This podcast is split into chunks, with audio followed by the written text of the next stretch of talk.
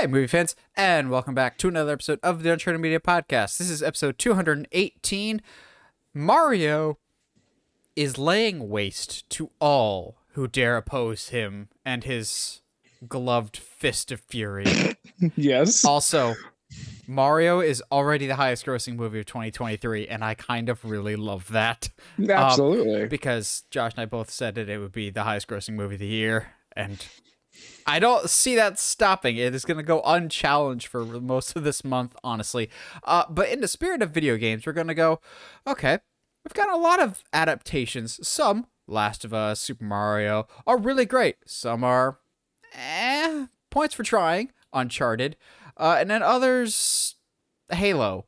Um, but we're going to talk about the ones that still have not gotten an adaptation yet, with the caveat they cannot be actively in development. Correct. So, like Josh's God of War movie slash TV series, whatever Amazon's doing with that. Um, I'm Yeah, not going to talk Gears is. of War just because I feel like Gears of War has been in limbo forever. Borderlands is completely done. It's just a matter of what are they doing uh, with it? That- That's a weird yeah. one. Uh, but yeah, we're gonna one. do movies that are, to our knowledge, not actively in development. But given the success of Mario, I would imagine that a bunch of these will soon be announced or greenlit in the near future. But uh, Mm-hmm. Josh, how you doing tonight? Chilling like a villain, my dude. As always. Uh work was good. Life's good. We're chilling. I got some art books in, so I'm getting ready to draw up a s- uh, another storm, you know? Man, it's we're just chilling over here. You watch anything good lately? Yes. Oh my gosh. Um, this week. Okay. First of all, let's hit the normal ones. So obviously, Manda Mandalorian season six, fantastic. Love it. Lo- love the direction we're going, but not season episode. six. episode six of Episode- season same three. thing. Also, like the fact that you're saying it's great episode. Wow. I enjoyed it thoroughly. Like maybe I'm not as thrown by like ca- cameos, but like or first of all, I mean, there's that too. Yeah, obviously, but but still, like I I don't know who's out here saying they hate Jack Black cameos, but uh, you need to like suck it up, guys. Come on, this is Jack Black. Like it's that's so cool to me. I love that. So let's let's talk Mando this Yeah, past yeah, yeah. week because uh I hate to say it, but I've kind of gone into Mando this season not feeling as much of a sense of urgency as Mhm. previous seasons of like I need to see it. I it used to be routine for me of every Wednesday before I'd go to work, I'd get up extra early, make sure I see it before I go to work. Uh, I will go a day or two at least before seeing a Mando episode nowadays, just I mean, because it doesn't fair. feel as high priority. And this one especially, everyone was clamoring about how bad it was and how shoehorned in the cameos were. So I was expecting the worst. Y'all have made a monetary career out of bashing Star Wars, whether it makes sense for you or not. Mhm. Because Mhm. I tried to explain to my parents this past weekend when we went out to lunch for Easter. It's like, I'm I'm glad y'all aren't on the internet to understand that there's a growing number of quote unquote fans in the Star Wars community that just make money off of complaining about Star Wars, and this was more fuel to their fire. So I thought going into it, this was going to be a terrible episode. It was like every other episode this season. It's really not that bad. I'm am I annoyed that Mando's kind of taking a back seat? Yeah, but that's not this Yeah. episode's problem. That's the entire season's problem agreed. Yeah, I'll Um, give you that. in regards to the cameos, I actually didn't mind two out of the three of them. Um, yes. I do think Jack Black was not the right choice here, but that's because as I love Jack Black, and I only see Jack Black in this. It's one of those of just like Star Wars doesn't typically have face cameos like this because it immediately takes you out of the world. Like Star Wars always kind of prides itself on taking unknown actors, eh, or if they do have big name actors, Daniel Craig, they just do the voice. So Jack Black did take me out of it a little bit, just going, that's Jack Black. And maybe it's because I'm not as familiar with Lizzo as I am Jack Black. That's fair. She didn't take me out nearly as much as Jack Black did. I think she was just fine. People need to just get off the lady. Like, sh- Yeah, she, I, she put a whole bunch of stuff on social media about like it's a dream come true. So was I the biggest fan of those two characters in particular? Not really. But were they the worst thing ever? Guys, Star Wars has done so much worse. Um, that being said, Christopher Lloyd fit like a glove in this universe to me. He actually felt like he made a lot of sense. Um, how the episode resolves itself is a little weird. Of just like, I hate you. Go to timeout. Okay. Will you forgive Yeah. me someday? Like that was kind of the weirdest resolution, and also like this character that we're just only introducing at the beginning of this episode, just kind of completely switches back to another team by the end of the episode. I was like, we should have established that character sooner on this Yeah. season here because it felt a little weird. I didn't hate it nearly as much as other people, maybe just because I don't monetize my hatred for Star Wars. I will just like the things that I like. It's not that complicated, people. Like, Yeah, I mean, I I agree. It's maybe I enjoy because I just enjoy Jack Black in almost everything, and so for me, I was more excited that like he he was there. Maybe I don't know. I to me like I really enjoyed the pairing of Lizzo and Jack Jack Black more than anything else. I felt I felt that they fed off each other very well. Um, and again, kind of like the like to your point, I don't like.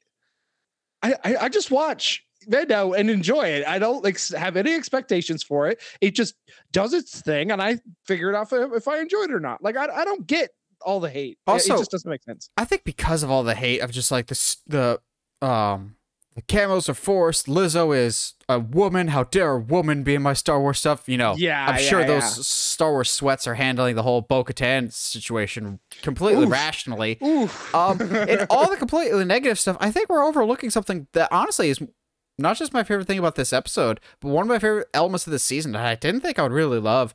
But it was how they portrayed the droids in this episode. Yeah. Of just like the droids have their own little bar that while they never blatantly call attention to it, it felt like um the bar in episode four. I was really expecting one of the robots at one point to say, "We don't serve your kind here," like as a yeah. yin to the yang type situation, but also like droids are like, yeah, we don't have a purpose in existing. We are created by organics. We must serve the organics. We want to have good rapport with the organics. When they start killing people, it will deactivate us, and we want to be alive. I'm going. I'm having an Oh, oh. existential crisis, Yes. staring at Yeah. the wall. Like, I, I really really liked how it like it definitely calls into question Mando's like hit, why he hates droids and uh, whether it's founded uh, whether he thinks it's founded in reality or not if it's even okay to have in every situation. Um, let's talk a little briefly here about the Bo-Katan centering because I think it's interesting to me that she's slowly starting to become the main character, which I don't know about you. I kind of like. I Bo Bo Katan is slowly for me becoming a way more interesting character than Mando, and it, it Din Djarin doesn't have the kind of like quote unquote family background to really have as much impact to the Star Wars universe as Bo Katan is going to end up having. So it to me it feels like a natural switch. Uh, the, the Mandalorian is not necessarily is a title of the show just because it happens to be about Mandalorians, not necessarily that it focuses on one. And to, even though like we've kind of half focused on one the, the for two seasons. Yeah. Uh, I still don't. I know some people are just like, well, now we know who the Mandalorian refers to. I'm just like, I think the Mandalorian could apply to a bunch of different people in this situation. I'm Mhm. hoping that this, I don't want to say this ends the Bo Katan thing, but like the mini arc within this season, I think, belonged to Bo Katan. So I think now that that's kind of resolved itself, we can Yeah. get back to Din to close out this season type of thing because we don't have a lot of episodes this season. We don't have a lot of episodes left. I think this is an eight episode season, which I think is ridiculously short. Um, but yeah, we'll get more into Star Wars stuff later. Of they're clearly setting up bigger things. So Yeah. if if this season is anything, it's a lot like. While I don't have issues with this season of Mando, I definitely think it's not as good as the first two. But it is the Age of Ultron of Yeah. Mandalorian. Of they're setting up a lot of things, and they're going to be setting up even more things for Ahsoka. Um, which is both a good and a bad thing. It takes away from the personalization of Mando and Grogu, that just that father son dynamic, but it also expands out the universe around them, which, you know, fans have been complaining that we haven't gotten in so long. So, uh, which which is it, there, fans? Uh, but besides Mando. Uh, Heather and I did a double header on Saturday because I was like, there's a whole bunch of stuff I in the that. theaters. So if we don't do a double header Yeah. now, we're gonna start falling behind. We still haven't seen D and D yet, but uh, we saw Ben Affleck's Air and the Super Mario Brothers movie. Uh, we both really, really liked Air. I don't know if you necessarily need to rush out in theaters to see it. It's it's an Amazon movie, so it's gonna be on Amazon eventually. It's a pretty good cliche dad sports movie in the vein of like a Moneyball or um, a Ford v Ferrari. The only issue that I have is, at least with Moneyball, the odds that our main character has to overcome feel much more insurmountable, and there's that feels like they might not actually succeed. Whereas Air, you never get the sense that they're not gonna sign Michael Jordan. Like there isn't as much. There's not a ton of tension. A lot Yeah, of things. Yeah. A lot of things go right for them, like in succession, and it's paced brilliantly. I kept thinking, "Wow, are we almost done here?" Because we're just flying through this. Not in a bad way, not in a Mario way. We'll talk about that in a little bit here, but like it's paced really well. But no, there's no big hurdles. Like the boss has like one or two scenes where he's opposed to certain things, but then he hops on the other side real quick. It it's a well made, run of the mill sports movie. Ben Affleck is a fantastic director. He continues to be. There's some great performances in it. Just a little cliche, but I think I could have used a little more adversity. But also, I, they're s- trying to spice up a story that I don't know if necessarily has a ton of spice in it, yeah. so to speak. Uh, yeah, that's fair. but the main event was the Super Mario Brothers movie, and I'm still pissed at myself because I'm sure some of you that watch this channel have already seen it, but I posted my review of the Super Mario Brothers movie, and I don't know what the hell went wrong, but um something happened to my review and the audio is ridiculously out of sync, like a couple seconds behind, and I didn't realize it until after I had uploaded and a decent amount of you had already watched this. I'm going, "Ugh, balls, can't just take it down now. Um, it's like all out of whack. So I apologize for that, but I'm gonna summarize my thoughts again here.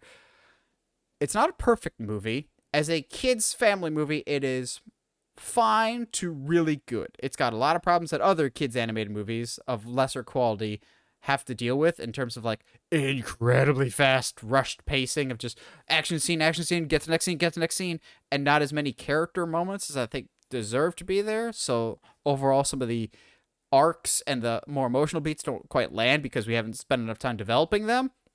And also the uber annoying universal trend that is put every popular pop song in this movie at one point or another. Take on me from a-ha. Y'all like that song? How about we play that when in Donkey Kong Country? I'm going. Let's let's not. That's that sounds weird. Or like I need a hero. I'm going that that's a cool song and it fits better here than it did in Shazam. But that's it's it's not great. That's the soundtrack. The score, on the other hand, it's going to be the best score of the year. This music is so perfect. Uh, but as a Mario movie, you cannot change a single thing about this movie. It is a perfect Mario movie, and I love seeing that it's already the number one movie on Amazon right now for the pre-orders because about five minutes in, I'm just going, yeah, I'm gonna need to get this on 4K because That doesn't surprise me. colors are so pretty, so vibrant. It's just oh, it looks so gorgeous. Colors just pop off the screen. The soundtrack's phenomenal. Um, there's so many Easter eggs in this, and sometimes literal eggs in this. Uh, it is so much fun. It's one of those just like just sit back and enjoy it type of movies. It's not the deepest, Nice. most complex, but at the same time, y'all, Mario has never been the deepest or more most complex. In that yeah, sense, yeah, like yeah, yeah. if you grew up playing Mario, you're gonna have a good time. I think a lot of the critics that are bashing on this even have said in their interviews that they either aren't gamers or didn't grow up playing games, or you know, just are emotionally dead inside and don't have an inner child anymore. Because if you played Mario at all, even in the slightest, you will have a good time with this one. I promise. Nice. Nice. Uh well, uh in in a outside of the uh my brother had never seen Creed and he was like I really want to watch Creed, so we watched the first one. You took him Um, higher.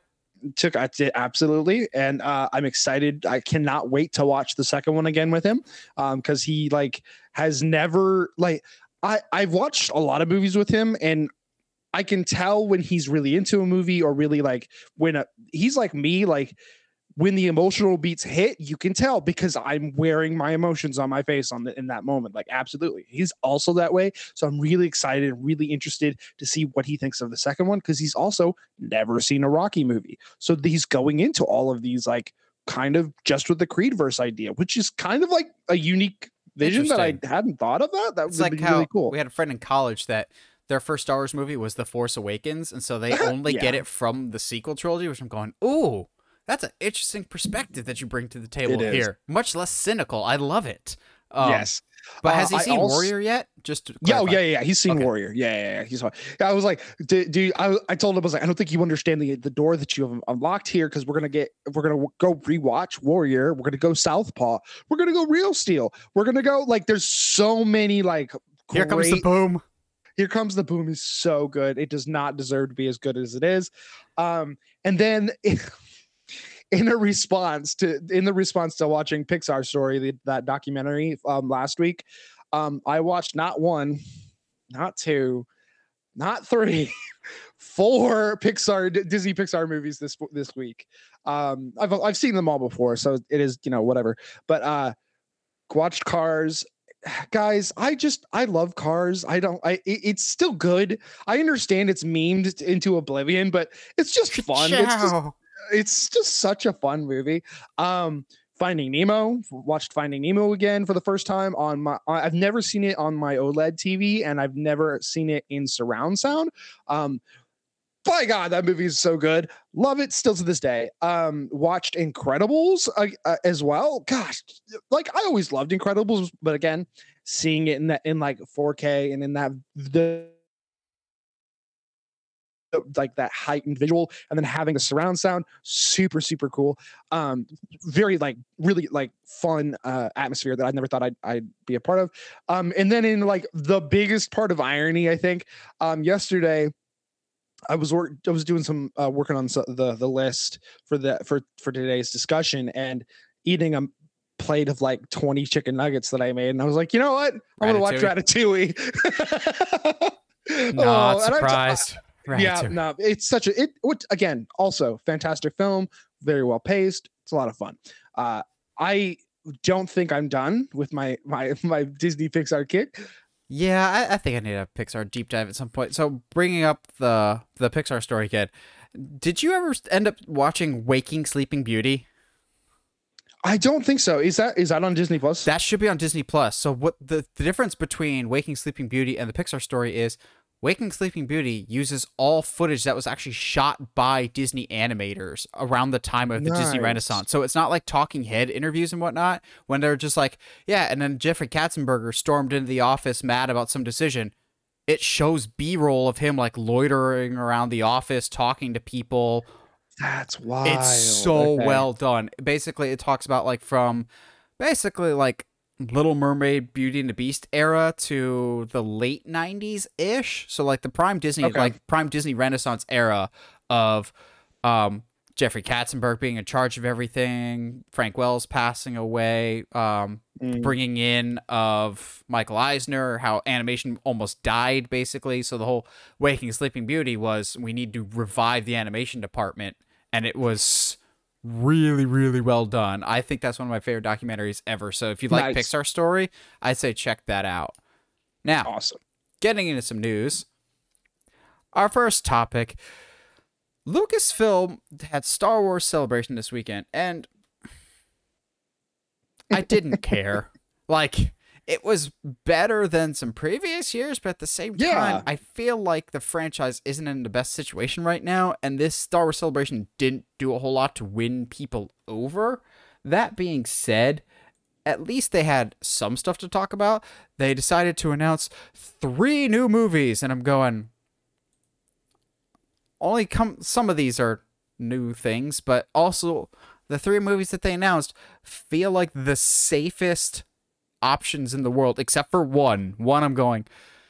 Stop trying to make fetch a thing. Stop trying to make fetch happen. Um, so the three movies that were announced at Lucasfilm were one directed by James Mangold. Um, it was also clarified that weekend by James Gunn. a different James, that James Mangold is in fact writing and directing the upcoming Swamp Thing movie. So yes, um, we just don't Oh, know which one is coming out first. Um, I'd imagine Swamp Thing over this because that got announced first, and I just feel like this is longer off. Uh, but James Mangold, not Gunn, Mangold, the director of Ford v Ferrari, Logan, The Wolverine, he's going to be directing a the first Star Wars like prequel ish story of the first person to ever experience the Force, set twenty five thousand years before Episode Four, and I just go, that is a good idea. That is that's the top idea here because Yes. we're not gonna shoehorn in Yoda here. We're not gonna shoehorn in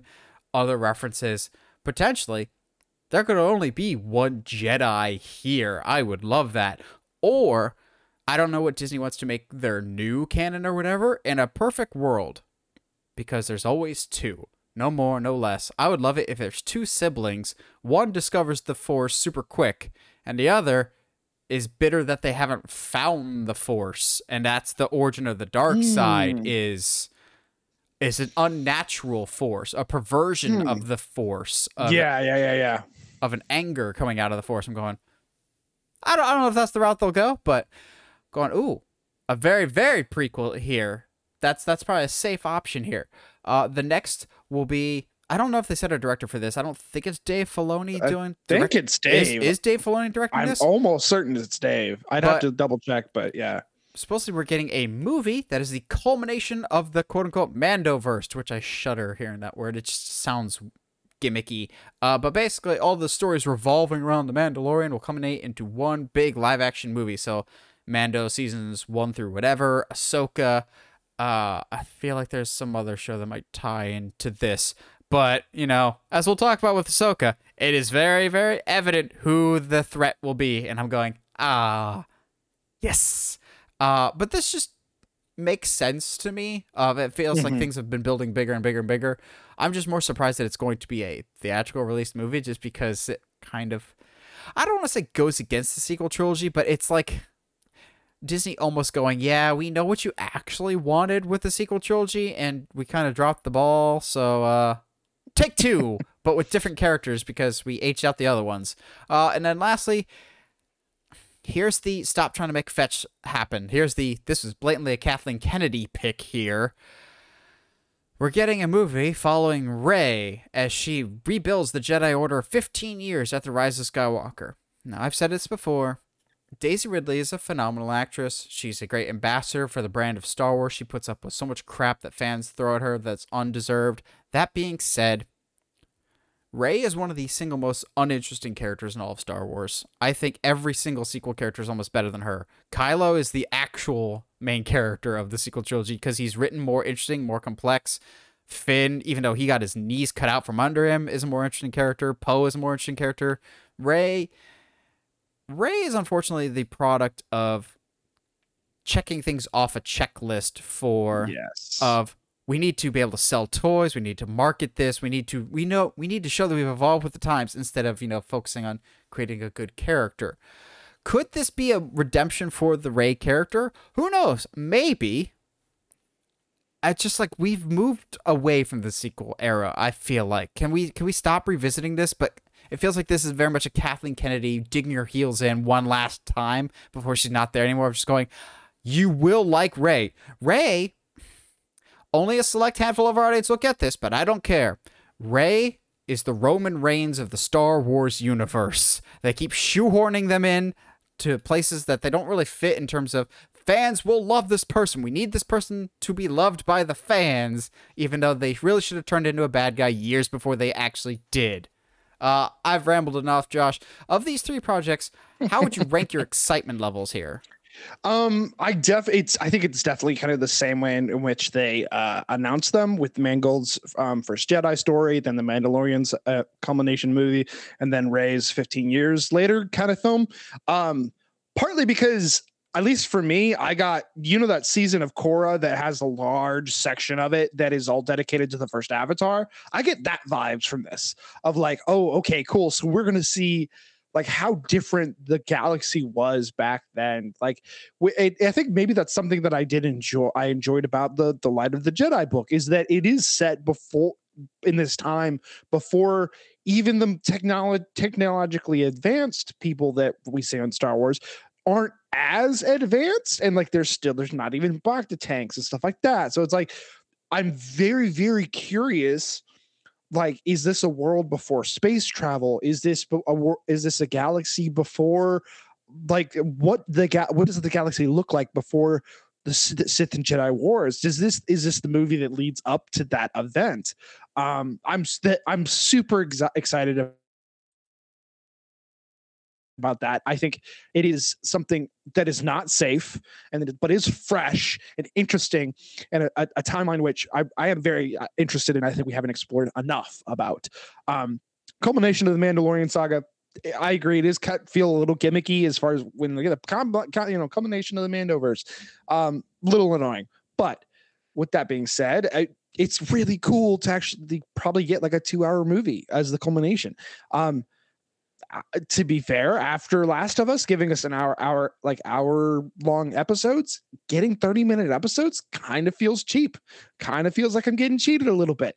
Uh, for better for worse. Um, but yeah, I, am excited that it's getting a, a film to, uh, as the culmination. Tells me that it's going to be a really big deal. Um, and then maybe I'm not as I'm definitely not as bitter about the Rey stuff as you um i i at the very least at least they're you know going forward in time so we can have some change some stuff some maybe some stuff can can be a little different.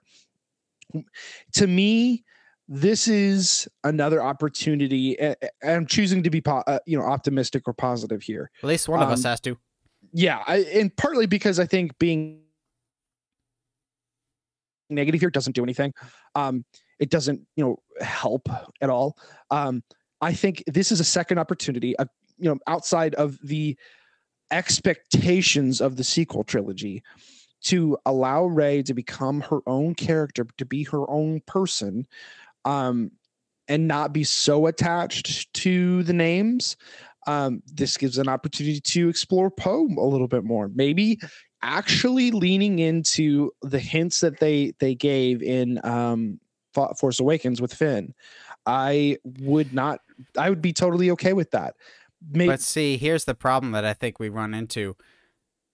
I think Daisy Ridley's Rey is the only one coming back for this, just because, unfortunately, yeah. due to just the lack of direction for the trilogy, but also fan reaction, a lot of the actors in this, including Daisy Ridley, so I applaud her for being willing to come back, kind of got burned, especially John Boyega as Finn. Mm-hmm. I feel like he he's been extremely vocal about how bitter he is at Disney, and I think, I think he's completely justified. He's very oh, much yeah. just like, I got the sense that I was supposed to be the first Black Jedi in well, to which I'm just going Mace Windu, but like main but, character yeah. wise, I get yeah. Um, and then they kind of just take that away. I completely yeah. believe that that is where JJ was going to take the character and then as we've said numerous times, Rian Johnson just goes, I like your script, proceeds to just toss it in the furnace. Like I, mm-hmm. I'm so curious what the direction of the trilogy was,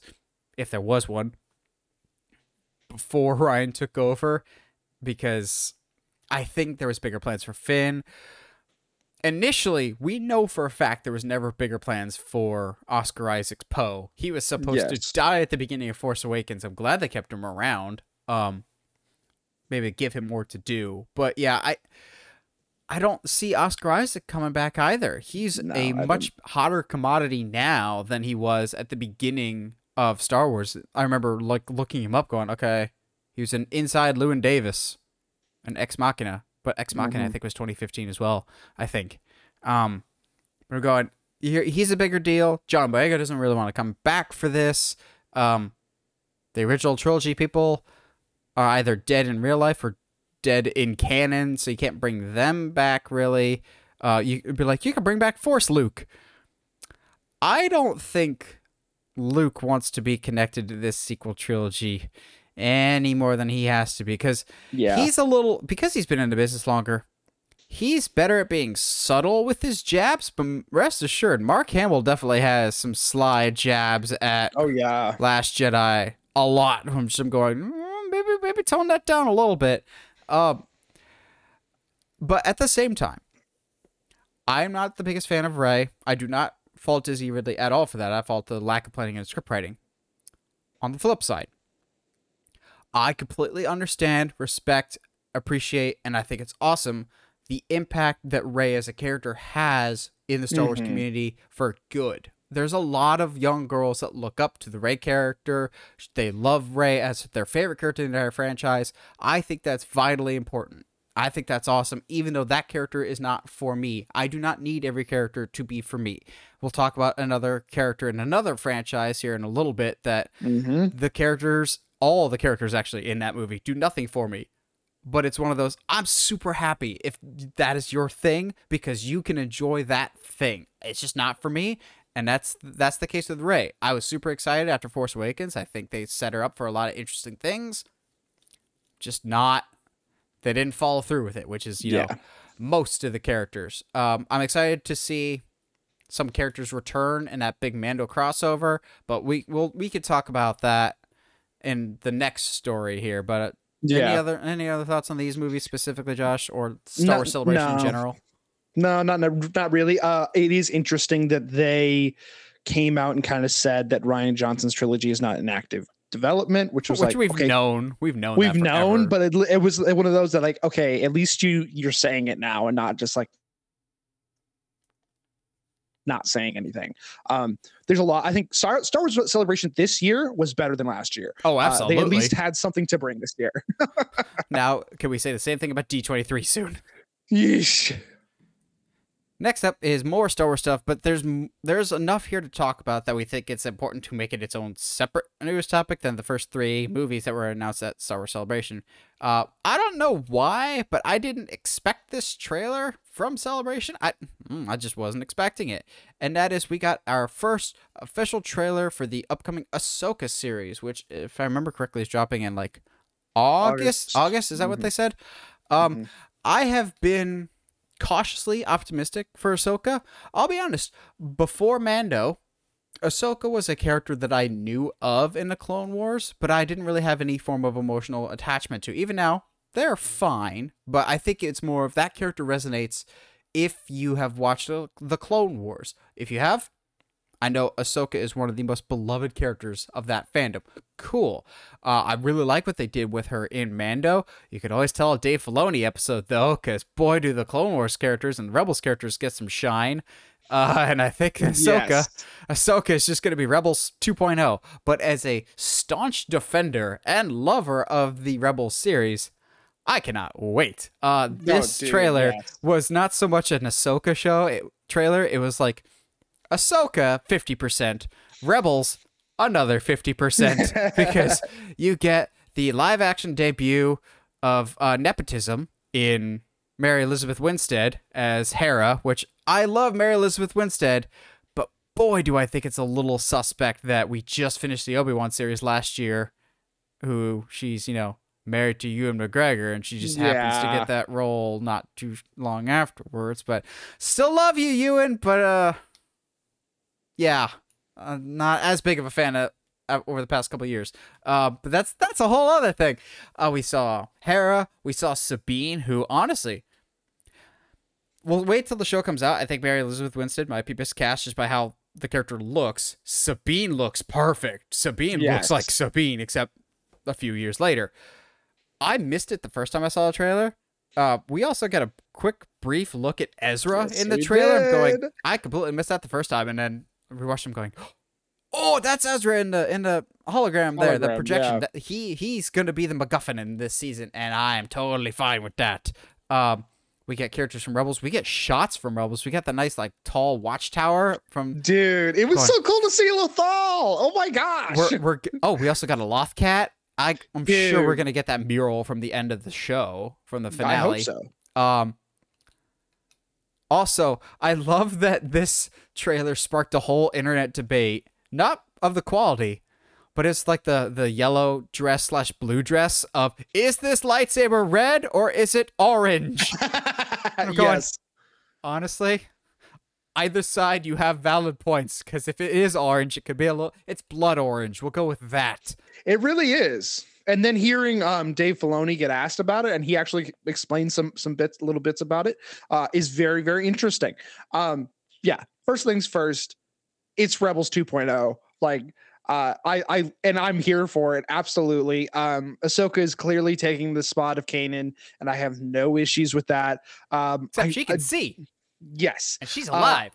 I will miss Kanan absolutely. To have the opportunity for maybe a flashback with Freddie Prinze Jr. oh, as don't, Kanan do is, not tempt me with that.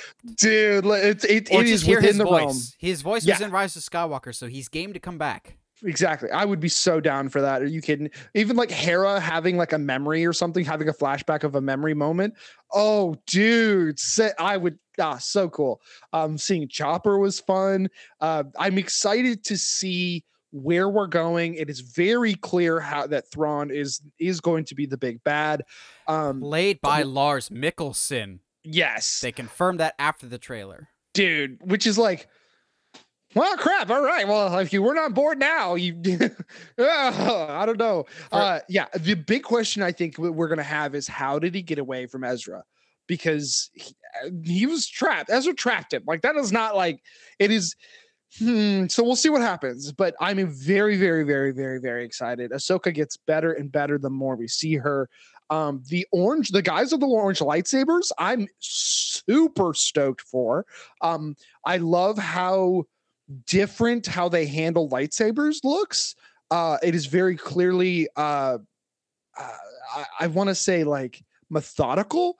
It's very like boom, boom, like angle, angle, angle. Okay, cool. Not like I'm gonna sweep this around. Like it's very clearly that, that they are not Jedi, but it's also very clear that they are not Sith. And I will say that out loud even before Dave Filoni get get had his little interview about them. Um, it basically saying like, if I don't know, have you seen the interview? Yes. Okay. Yeah, where he's like, yeah, I'm glad you saw that. Yes, those that is absolutely like a darker orange. Uh it is kind of a head nod towards uh Darth Vader's first lightsaber, but at the same time, that should be your first kind of indication that maybe these people are not who that color would suggest that they are, or maybe they are, but not all the way. And we're like, okay, cool. That makes me super stoked. Are we gonna get some some gray Jedi stuff dabbling more? Because I mean, it is Ahsoka, so it is very, very possible that we're gonna lean heavily into the gray Jedi stuff. Uh, but yeah, I and I could talk about this trailer like all day. I am so stoked for Ahsoka. Um, showed it to my dad, and he was like, "the I, I hate it," and I was like, "Why?" He was like, "Cause I have to wait till August." So I was like, "Oh, okay." yeah, I gotta show my dad because he's the one that's like has seen all of Clone Wars, even though I haven't. He's seen all. I think he's seen all of Bad Batch. He's seen Rebels. Like he, he, he, anything Star Wars. He like will watch almost anything. So he he's up to date with this, which I'm sure he's super excited for. It. A detail that it. I missed it the first time I saw this trailer, and I'm not seeing nearly enough people talk about it because you know it's a Rebels detail, and not nearly enough people watch Rebels Correct. when Ahsoka is confronting the guy with the blood orange lightsaber, they are clearly in the world between Yes, worlds, and I'm going. That is some deep cut stuff right there. That could also have huge ramifications, guys. The world between worlds is this interesting concept that they introduced. I think it was first introduced in Rebels. At least that's where I first came in contact with it. From it. what I understand, yeah, because the first time we ever saw it was when Ezra went there. Yes, and it's basically a space beyond time and space. You can go to any time or space, basically. It's a gateway. It's like a train station almost to any spot within the the living force. As Which- long as you're yeah, as long as you're a force user. You Yes. can't you yeah, like you can't just walk in. which has, you know, major ramifications if that's being introduced into the live action sphere or to the general pop into the general populace's conscious. I'm going, oh, oh, Dave Filoni, you getting uber sweaty and me liking it. No, yeah, absolutely. It'll be really interesting to see um the quote unquote fans that have not seen Rebels uh, when that gets introduced to them, and they're going to be like, "Well, you're just pulling this out of nowhere. What is this? Really, Oh, come on. time travel in Star Oh, Wars? time travel with the Force? Ah, they were just making up abilities now. Like I can totally see that happening. Well, did you know that Lucasfilm doesn't just make Star Wars stuff? I know there's that rumor floating around that they're just like scrap any Lucas thing, Lucasfilm thing that's not Star Wars. We need to get Star Wars back on track, which is why they canceled the Indiana Jones TV show allegedly. Uh, I don't know if I believe that or not. Just I have reason to doubt that. Uh, but at Luke at Star Wars Celebration, they dropped the second full trailer for Indiana Jones and the Dial of Destiny because you know it's also a Lucasfilm property, which is also being produced by Kathleen Kennedy, which also you know means people already have decided that they hate this movie before it even comes out. Uh, I'll be honest, I like but don't love this trailer because I think the first trailer did a better job of getting me more excited. This trailer, though, gives me a better idea of what the story is. So essentially, what a second trailer should do. That first one should Yeah. hook you, the second one should tell you the story. So, in that sense, I think this one doesn't give away too much, but it gives a little more clarity than that first trailer did of clearly. Here, here's where I'm going with this. Uh, how I interpret it, and I think it might be a good direction to go the dial of destiny controls time itself, so to speak. And I think Indy's coming to grips as an older man, potentially one foot in the grave. Uh, he's running, literally running out of time. But I get the sense that he's okay with it. But, you know, you get a Nazi who wants to go back and change things, which is where we're seeing so much in the trailers, young Indiana Jones as well as old Indiana Jones. I think we're going to get a lot more flashbacks than people think, but it's going to run congruently of like Yeah. Indy with his goddaughter going, the first time this happened, this, this, and this happened. We can't let those events happen again. We were able to beat the Nazis the first time and keep the dial away from them. We need to make sure that doesn't happen again. It's kind of a clever way to get around Harrison Ford being old as dirt.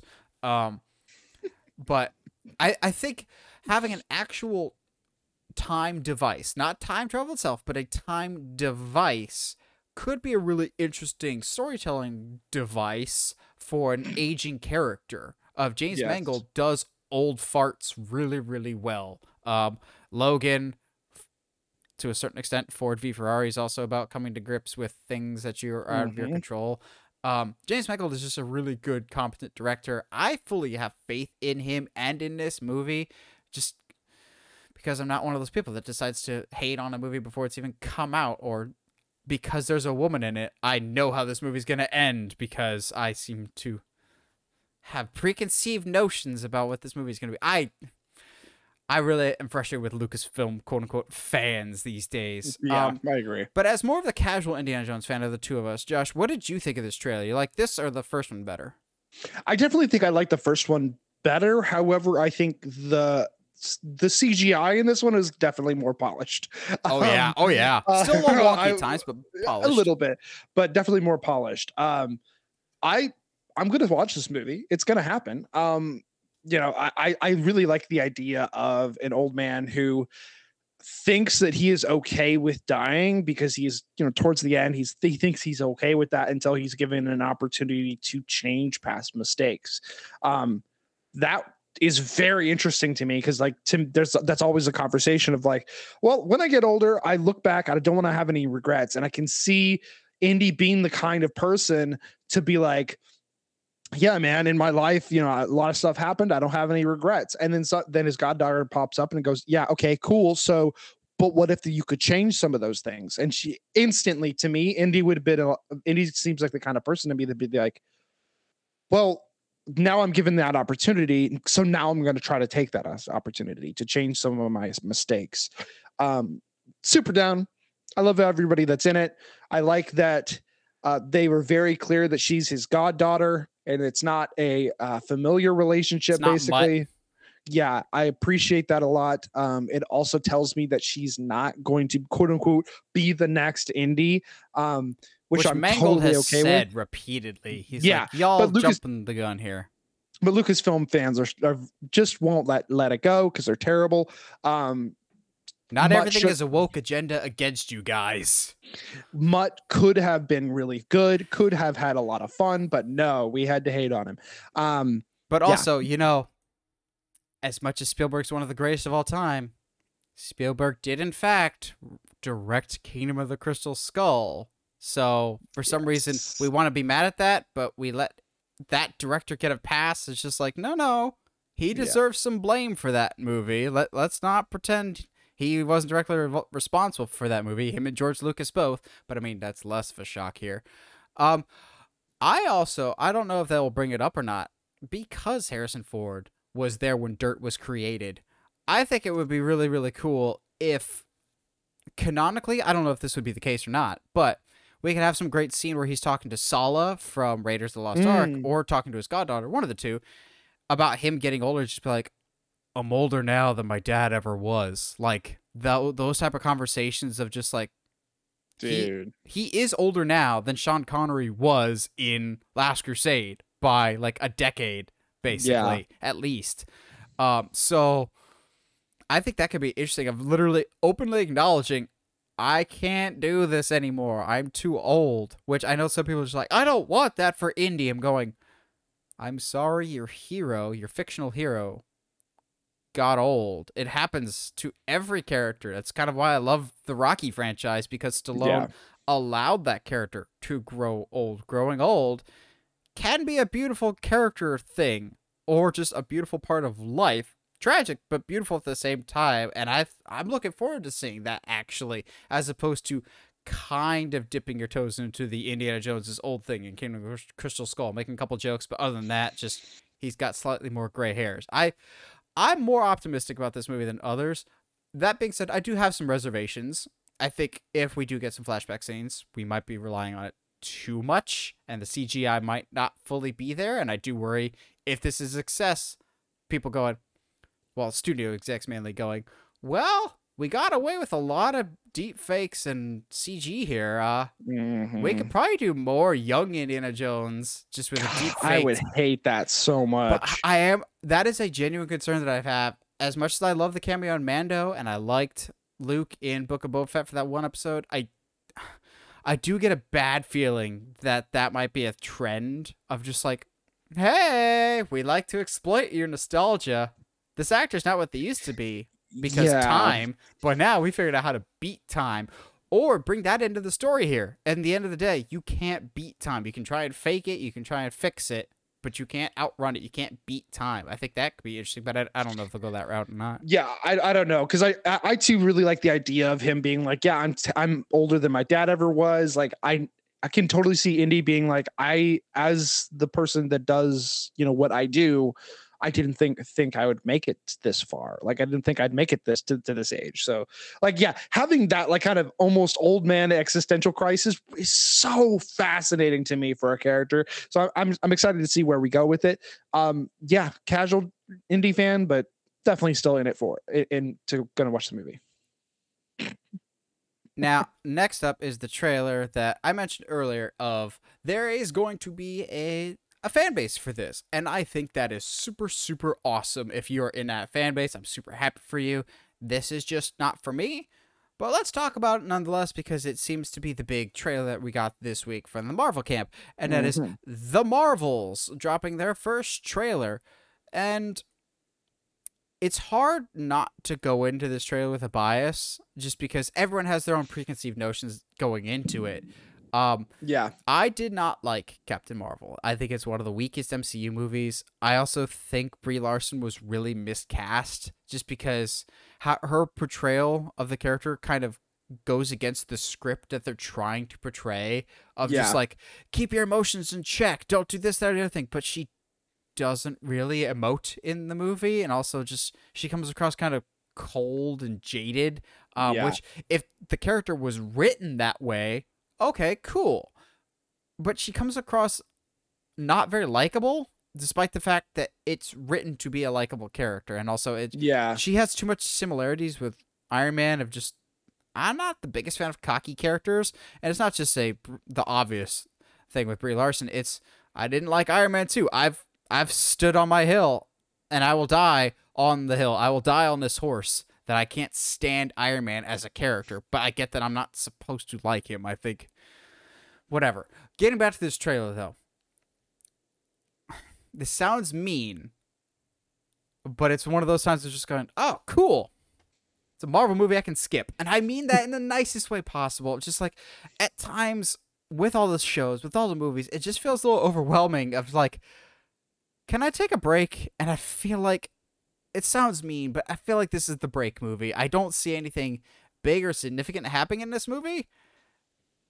I'm just probably gonna skip this one, guys. I, I feel bad, but at the same time, I don't because you're only as good as your last movie in your franchise, and I think a big part of the reason why this movie is called The Marvels is because they know the backlash that they got for the last one with Captain Marvel and Brie Larson. It's why I think it was very intentional that of the three main characters in this movie, she gets the least amount of screen time in this trailer. They show her the least.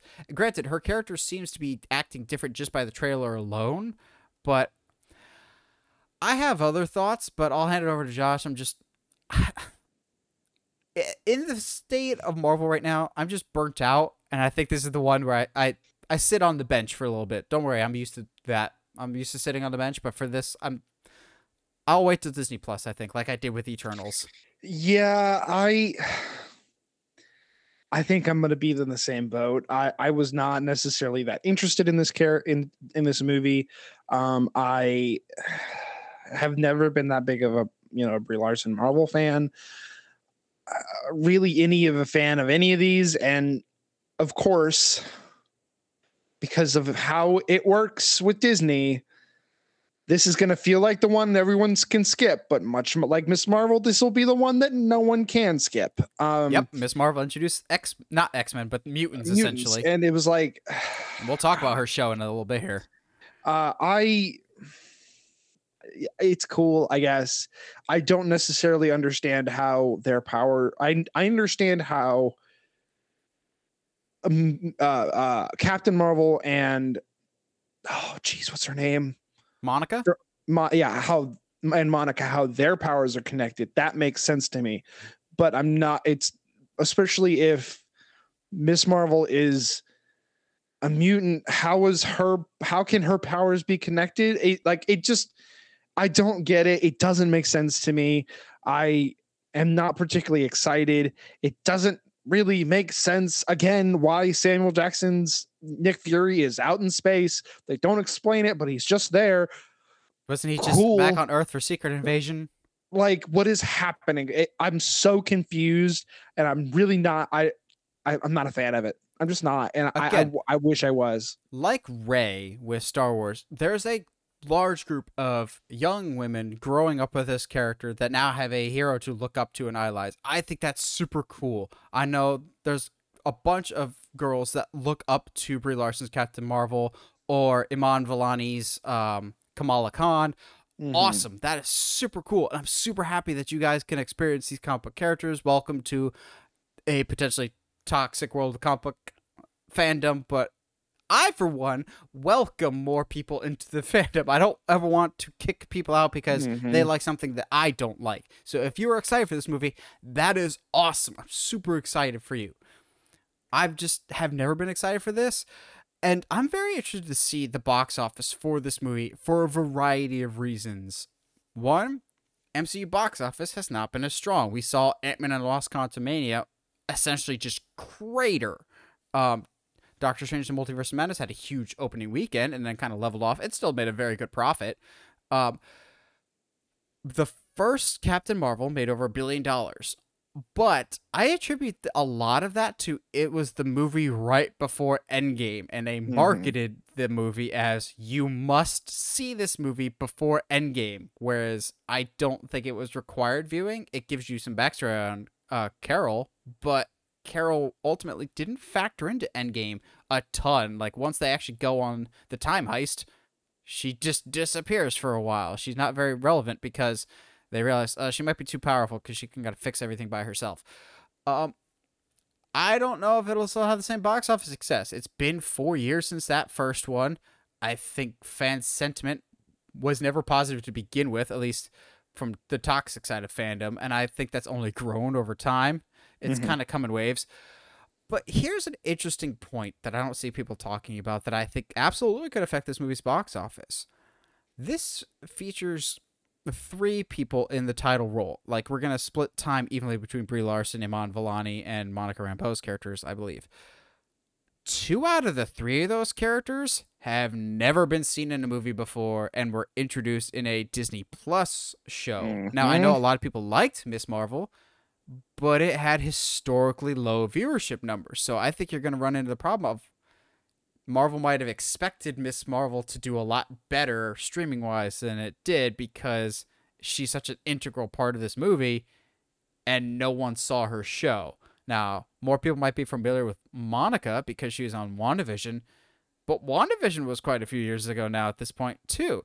So people are familiar with Captain Marvel because we've seen her in her own movie. We saw her in Endgame.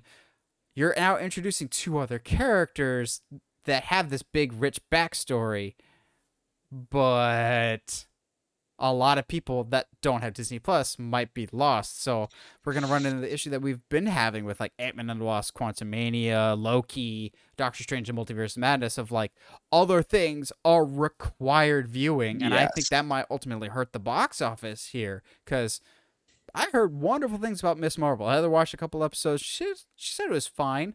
I didn't watch it just because I didn't figure that I was the target demographic, kind of like CW's Supergirl. Like, not for me, but the people that it is made for, I hope you enjoy it. I really, really do. I think the same thing with Miss Marvel.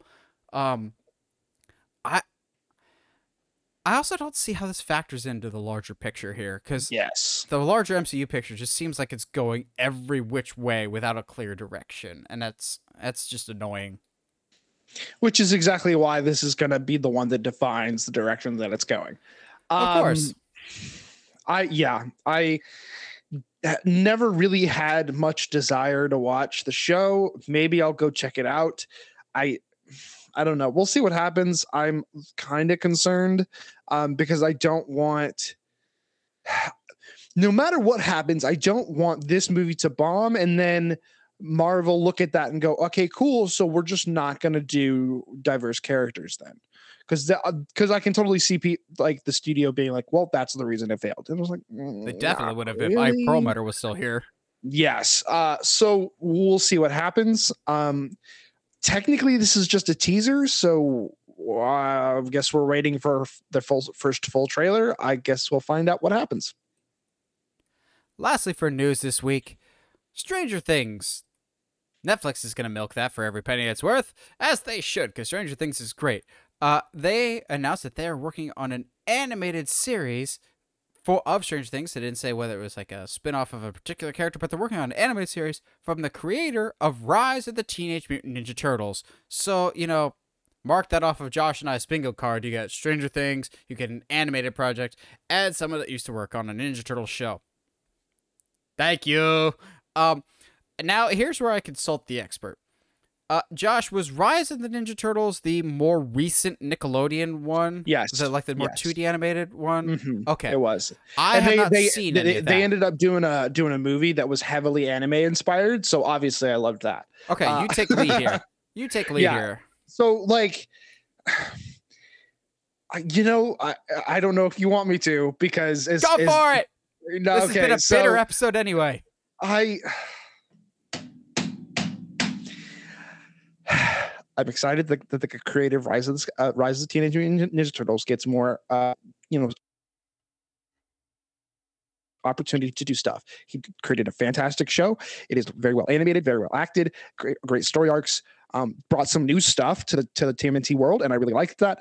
Um, and I love Stranger Things, but I don't don't need an animated show. Like if we're ending if we're ending, you know, next season, if we're ending this the the you know the storyline next season, what are, what stories were are there left to tell here? Like I you're what you're gonna make up characters that are in backgrounds of, of certain episodes and we're gonna go with that? Or we're gonna have a full three episode arc of dustin summer camp? Like what I it just doesn't do anything for me, especially knowing that Netflix has rights to like so many other shows that they could make. Said the bitter Narnia fan. I mean, yeah, Narnia, Magic Tree House, Redwall, like just those three alone, like to me, I don't need more Stranger Things. We don't need it. So do something else. But like I, but I'm excited for the creators of the the of Rise of the TMNT. Uh, he does a great job. Good for him. I'm sure the show is going to be fantastic because he's involved. I just don't need it. I'm probably a little more optimistic than Josh. That's just been the ebb and flow in this episode. Yeah, Whatever. yeah, I'm yeah. well, we're kind of negative about some things, but one of us has to be the sanity bag here. One of us has to be the positive one. you get the I'll brain cells. I'll be the little more positive here. We've known they're they're gonna spin off Stranger Things forever now, and you know why they're gonna spin stuff off instead of just continuing on the path and continuing the show? Because continuing the show with your current cast means you gotta pay them more, and Netflix don't believe in paying their actors more. That's why they don't renew shows. Correct. Uh, but voice actors, and I this makes me very sad to say, but it's unfortunately the reality of the of the business. If you do an animated show, you could pay your talent a whole lot less. And I'm going, Yeah. Oh, that frustrates me to no end because animators, animated voice actors deserve just as much pay as live action actors because they work just as much, if not more. Um, and more is required of them, but that's get off that soapbox. Uh, I feel like this is completely separate from the other two spin-offs that they've already announced. Or maybe they're just announcing that one of the spin-offs isn't live action. It is in fact an animated one. Um I don't know what to make of it. I think there's a lot of interesting possibilities we could go here. Um maybe a portal to the upside down was opened somewhere else. What would be cool? Oh, but again, so much of this is dependent on season five of Stranger Things Mhm. because there's so many theories out there of what the upside down is, how all of the upside down was created. Because my initial thought was it would be cool if the, if someone went to the upside down back in like the early 1900s or the 1800s, if the upside down even existed then, and then when one went, like he just discovered it. Like, but I I don't don't know if one helped create the upside down or Yeah. There's the, a lot about the mind details. Like I feel like the whole upside down part of it is going to be a closed circle by the end of season five. From from what the Duffer Brothers have said. I feel like that narrative is going to be plugged up.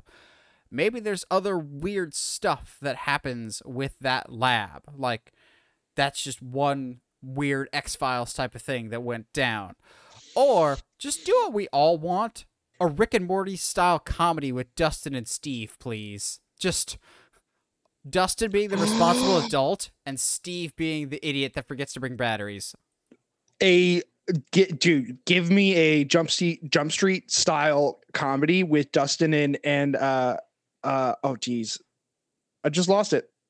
Steve, His- Robin. Steve, yeah, wow, jeez, yeah, Dustin and Steve, give me like a, a a 22 Jump Street style comedy with that. Down, absolutely down, dude. Make that you could do that live action. I'd be, I'd eat that up. Are you kidding me? Uh anyway, but I, I just, I'm gonna stick to my guns here. I don't know if we need spinoffs. I, I kind of wish. I understand why. I get it. Don't don't look at me and say, "Oh, Josh, you're stupid for the these expectations." Yes, they make a ton of money. However, I really w- miss the days when shows. Well, I guess I can't miss the days when this is never the case. I just wish that companies would just make a show and it was good, and then they, they leave it be. Oh, I guess Gravity Falls is a great ex- example of that. Like they made the show. It's like two seasons. It's great, Psych. and they never yeah, did Psych is- Psych. Psych is a good And I example. think they ended it too soon. yeah, fair. Um, you know, Scrubs is a good example. Like, well, no, guess Scrubs, is a bad example. Yeah, you can't really because because the ninth the whatever season. Yeah, you can't do that. Anyway, I just wish that companies would just make the thing and then move on. Uh, and I guess Netflix, if anything, is good at that, but in the wrong way. As per usual, this week's episode is sponsored by TeePublic, your one stop shop for all things Uncharted Media merch. Uh, t-shirts, mugs, hoodies, whatever you want with the Uncharted Media logo on it. Go there and support the show. And if you haven't already subscribed to the podcast, wherever you get your podcasts, whether it's iTunes, Spotify, Google Podcasts, YouTube, and if you haven't already, if you haven't already subscribed to us on YouTube, help us get to a thousand subscribers. That's our big goal. Now, for our video game fans out there, we have been blessed with a plethora of adaptations to varying degrees of quality over the past couple years. I will say this the quality of video game adaptations has improved vastly over the last Yes. three to four years because I remember the very first podcast discussion we ever had on this podcast uh, was can video game adaptations ever be good? But that was before both Sonic movies, before the Super Mario Brothers movie, before. I know diehard fans hate it, but the general audiences really liked Uncharted. It's because they haven't played the games. Um, The Last of Us is a perfect adaptation.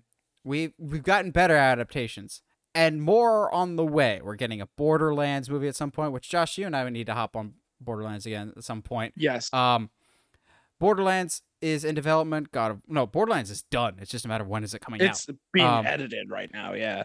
God of War is somewhere. Um, it, it's coming out. But the ones that we wanted to focus on today are ones that maybe were in development at one point, but have gone completely radio silent. Of video games that deserve to be either movies or TV shows. And no, I'm not putting Legend of Zelda on here because everyone and their mother has talked about turning Legend of Zelda into something. But you know, on the day that we're recording this, a big old chunk of land at Universal Studios Florida has been announced to be closing at the beginning of May, and that plot of land has always been potentially rumored to be a Legend of Zelda area. So, uh, not saying Legend of Zelda, but Legend of Zelda across the street from an upcoming Nintendo world.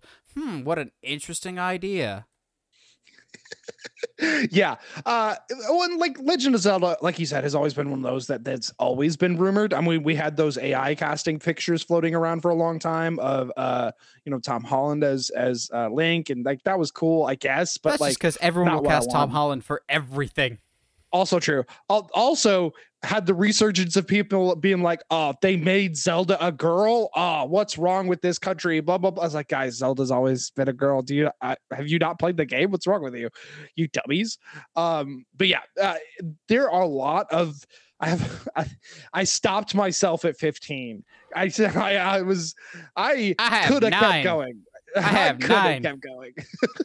Yeah. I, ooh man. So, uh, Josh, kick us off. Okay. Um, I think this first one's kind of been going to be a super throwback. Uh, it is during the Duck days Hunt. of this of Super Nintendo. Um, I actually had this game in college and played quite a bit of it. Um, because for whatever reason in college, I decided to get a Super Nintendo, and that was my you know console of choice for whatever reason in college. Uh, but uh, probably actually probably because it's way cheaper to get that than um any of the the the new PlayStation or Xboxes. I don't know, Um, man. Some of those games when we were in college, those retro systems were way too expensive. They, yeah, yeah, yeah, fair. I mean, I got the system for like seventy five bucks, and then I sweet talked the guy into throwing in Castlevania four, so that was fun. Um, and notice that Castlevania will not be on this list either because there's a fantastic anime on Netflix. yeah, I was about to say, Castlevania has already been adapted. yes multiple times um that being said my throwback from the super nintendo era i think that i would lo- love uh, is this little game called zombies ate my neighbors um i would love like this like weird because the, the game is insane um i would just love this like deadpool level crazy fourth wall breaking uh movie of the this character with 3d pa- paper 3D glasses on, running around trying to survive. Uh, there, I, I, there's just so much fun. I think there, there's so many fun characters that he can fight that it was just, it, I, I just can't see it not going well. That that game does not sound familiar to me. That I don't know if I recall that game. What what was that? On? Super Nintendo, right? SNES. yeah, Yeah, Huh. SNES. I and I. What's funny is I know that I've played it with you. When? Because it's a it's a two player game. Uh, you play as either the, guy or the girl, and they both have wacky like 3D glasses on for some reason. Um, but yeah, when have I- we it- ever played any game that wasn't Super Smash, Mario Kart, or WWE? fair? That is. I do fair. not recall this. it it was a hey it, we've slept since then so it's fine i'm not i'm not not heard about it but yeah it's it's a fun like little like weird game and i would i i want No, no. When when when did we play this? i don't like i couldn't tell you exactly when but uh, like i because i got all it played with us? I do not recall. I remember Smash tournaments. fair I'm Uh, genuinely got concerned that I'm like I'm joshing here and I'm just missing big chunks of my memory. uh, Have I uh, been i got it i got it sophomore year so we would have been on the same floor at that time right no, I was in 'Cause I the was the- apartments. I thought. sophomore no, year no, sophomore, no, sophomore year. No, you were never on my floor. we were you in the same third building floor, right? You were third. no floor. no sophomore we were both in hills Yeah.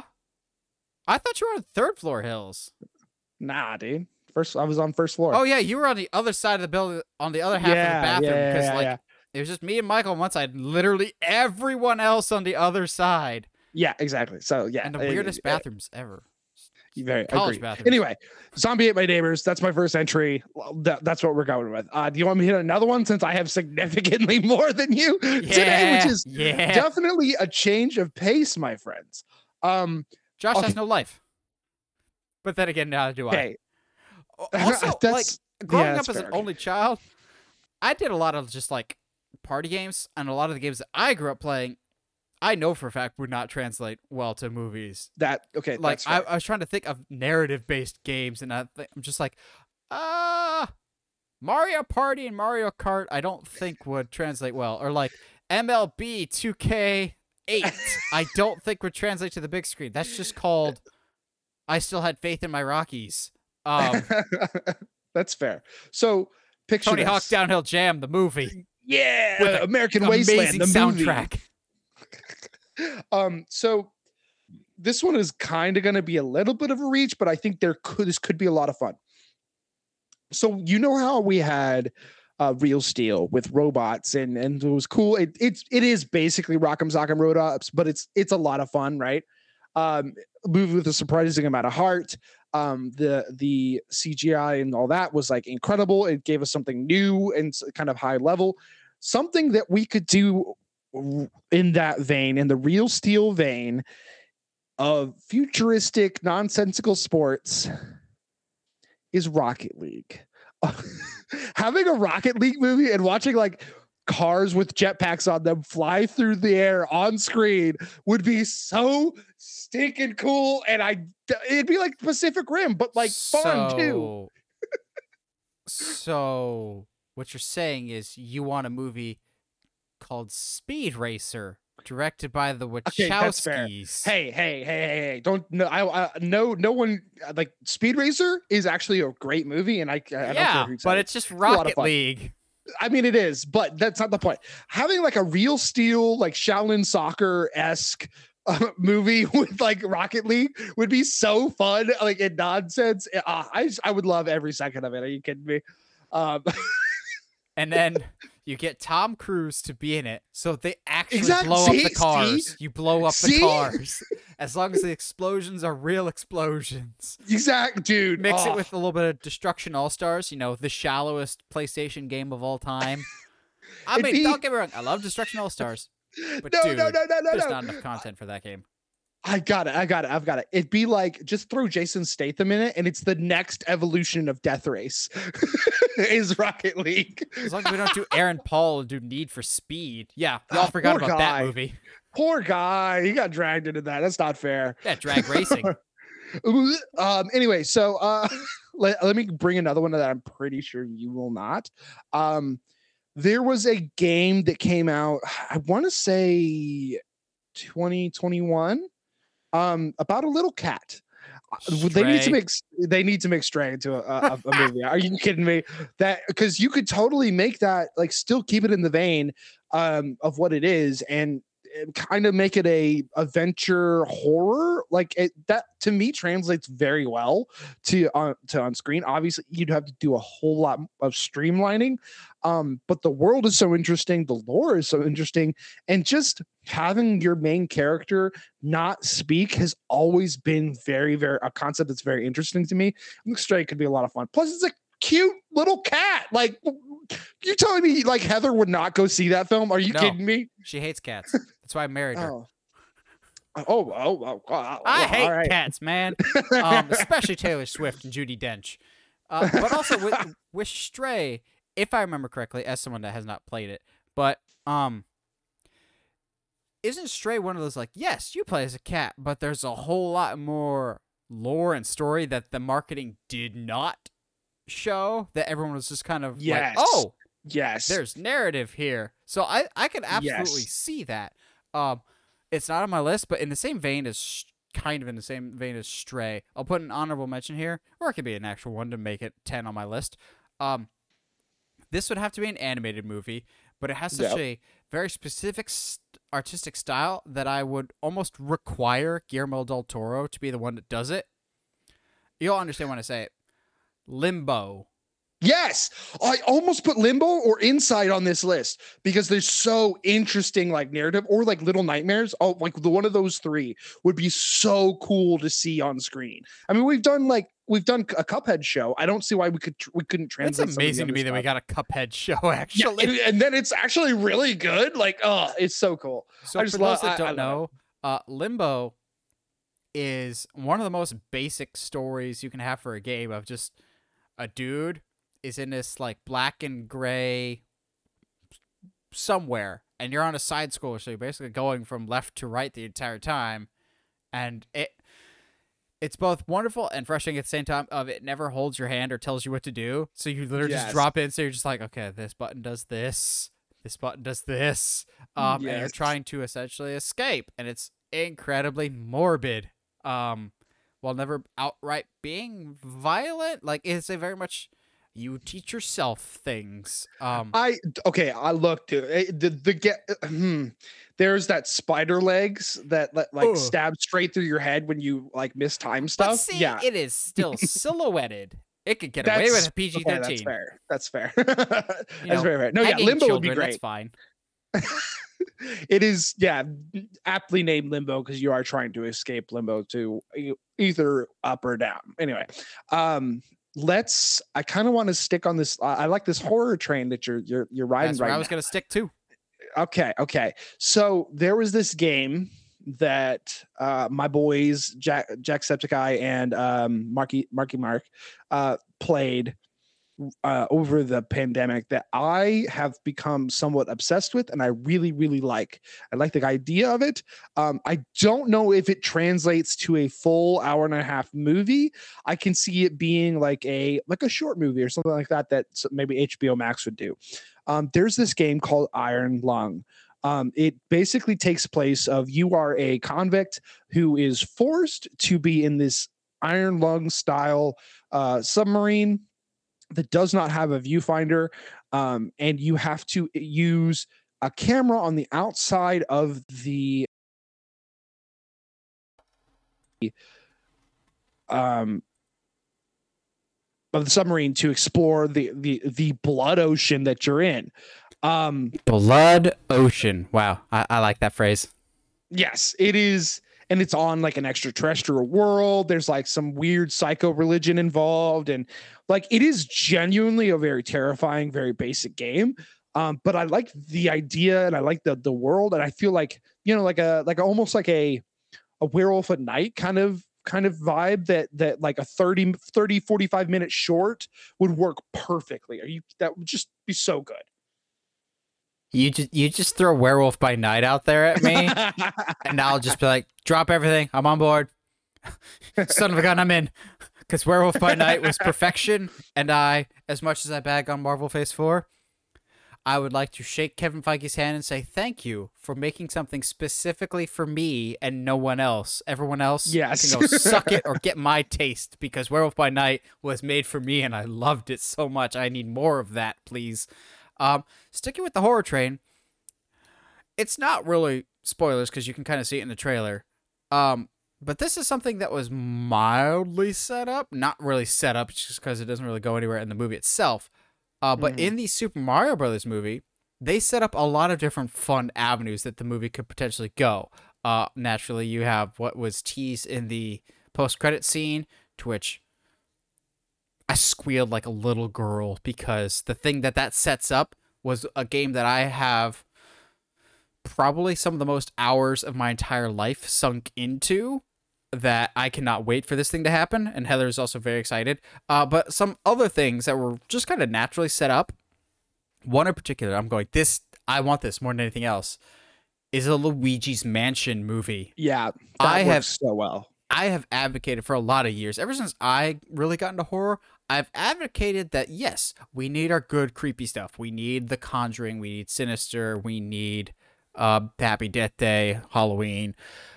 But we need Monster House. We need a house with a clock in its walls. We need Monster Squad. We need the next generation of horror movies for kids. And I think Luigi's Mansion could absolutely be that. We need some mildly scary things, Goosebumps, to get kids interested in the creepy. That way, when they're older, they're already predisposed to liking it. Or, you know, you just grow up watching horror movies without your parents' knowledge and you just remember the return button on the TV remote.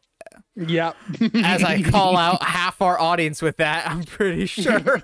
Um, no, we never did that whatsoever. Um, nah, yeah. but Luigi's Mansion, I think, could strike that perfect balance because while it's not out and out creepy, there's a couple moments in the Super Mario Brothers movie where you get like the dry bones of the shy guys inside of a building. I'm going, oh, I just need a full hour and a half of this, please. Of have Mario get kidnapped and Luigi, who wants no part of this, has to go in there with just a flashlight and that's it. He has to take out some boo, um, or some like really honestly creepy looking shy guys. Luigi's Mansion is such a clever idea and there's so much fun to be had with it.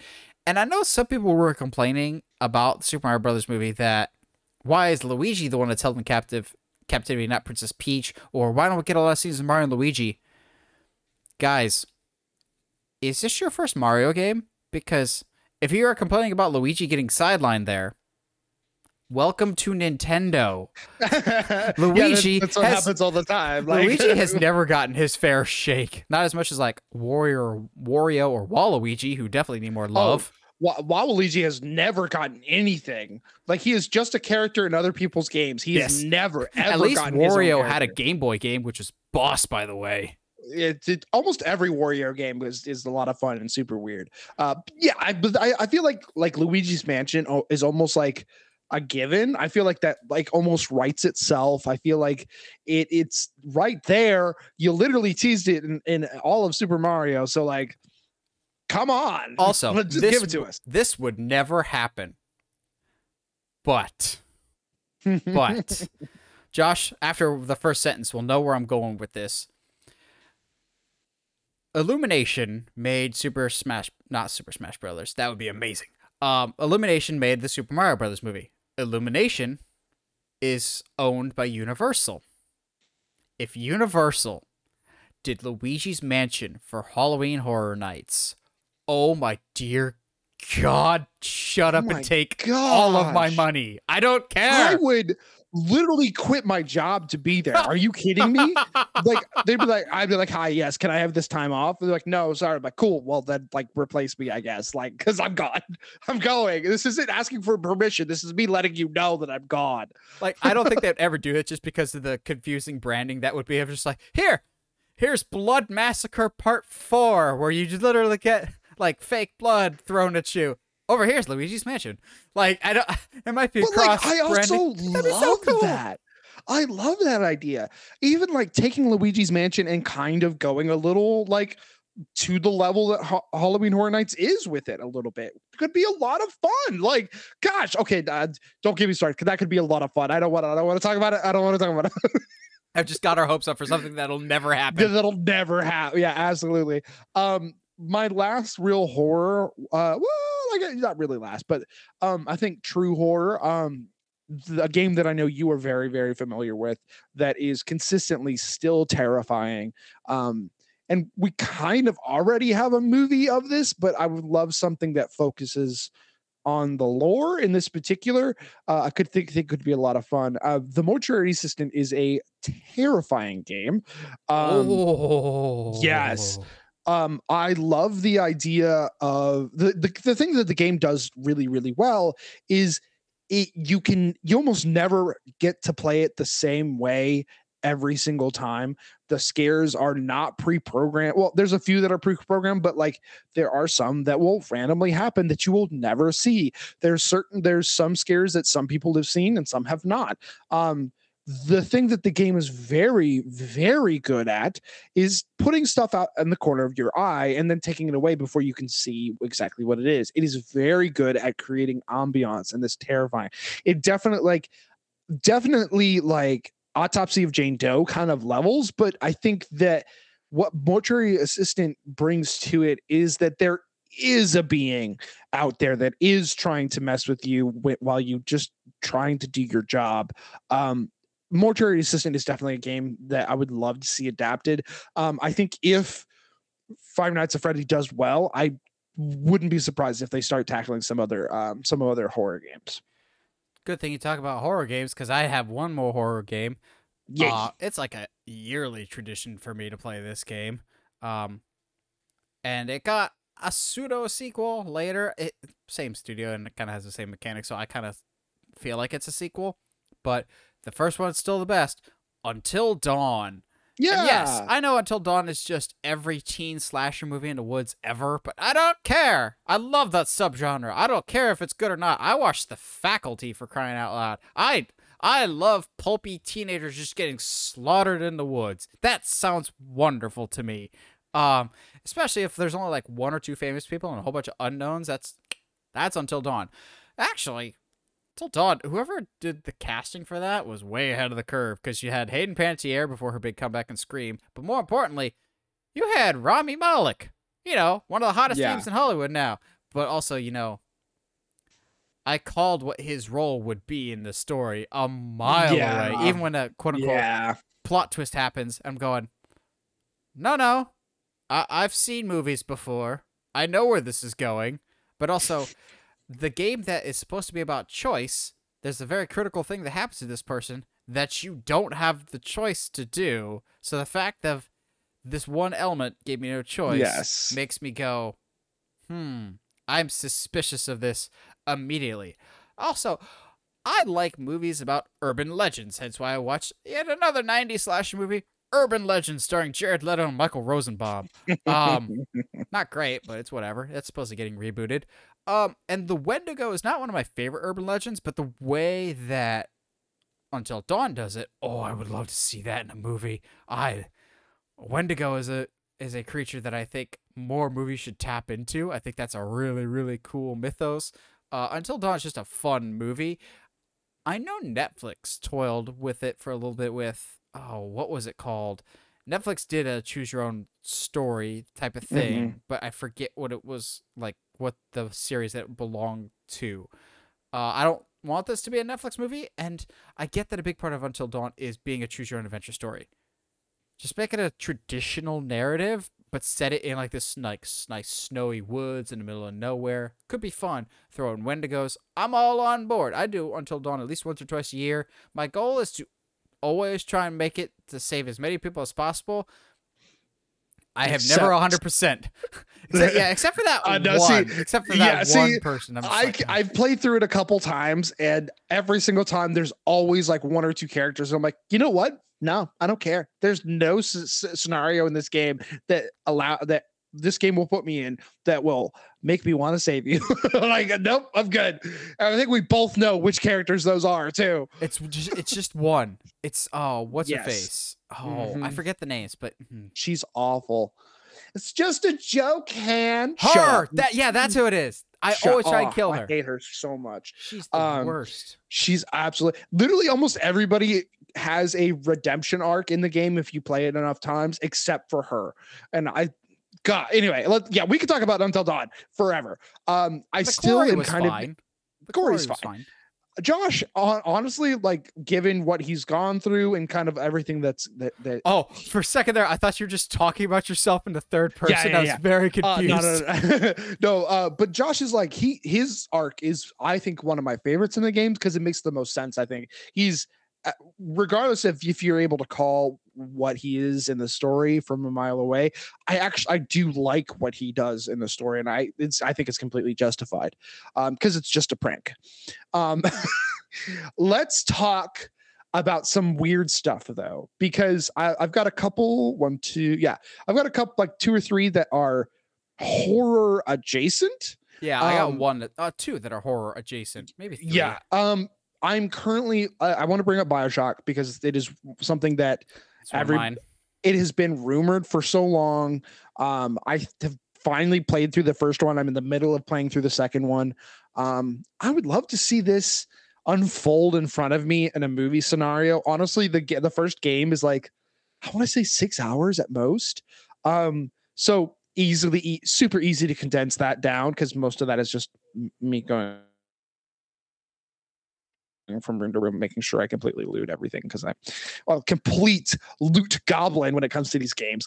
Uh but yeah I, I, bioshock is so such an interesting story and I, I don't see how it's and it's got like such a very specific look.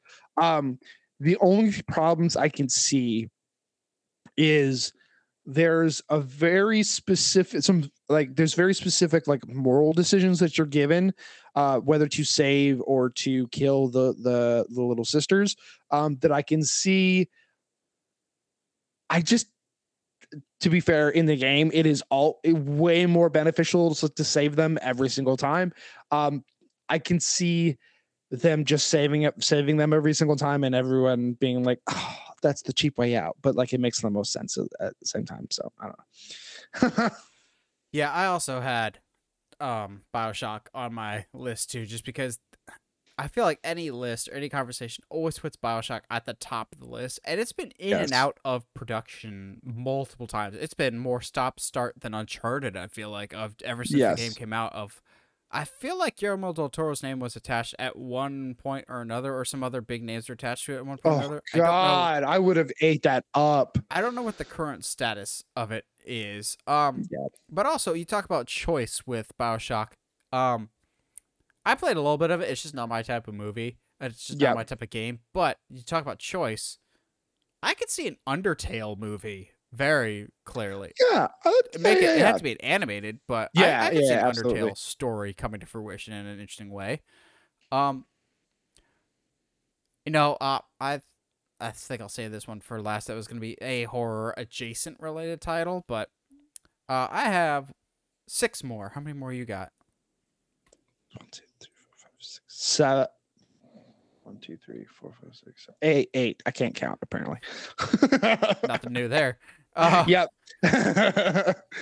um, let me knock out a couple here.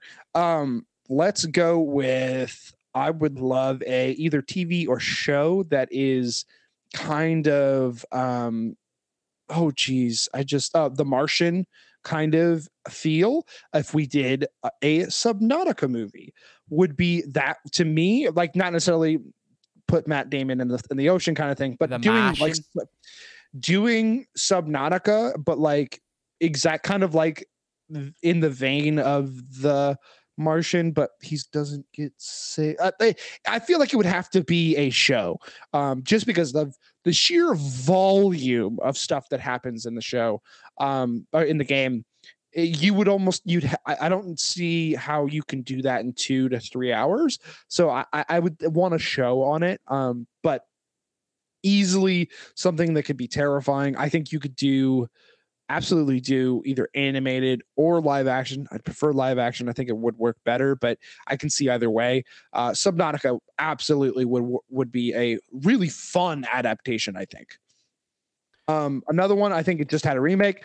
Uh, this is another one of those that has been in and out of of production, start and stop, all that. Uh, Dead Space, I think, especially with the Mm. success of the of the recent remake, um, that is a no. Like that's such an easy go. Like, give me a space shooter with like terrifying zombies. That's not like Doom.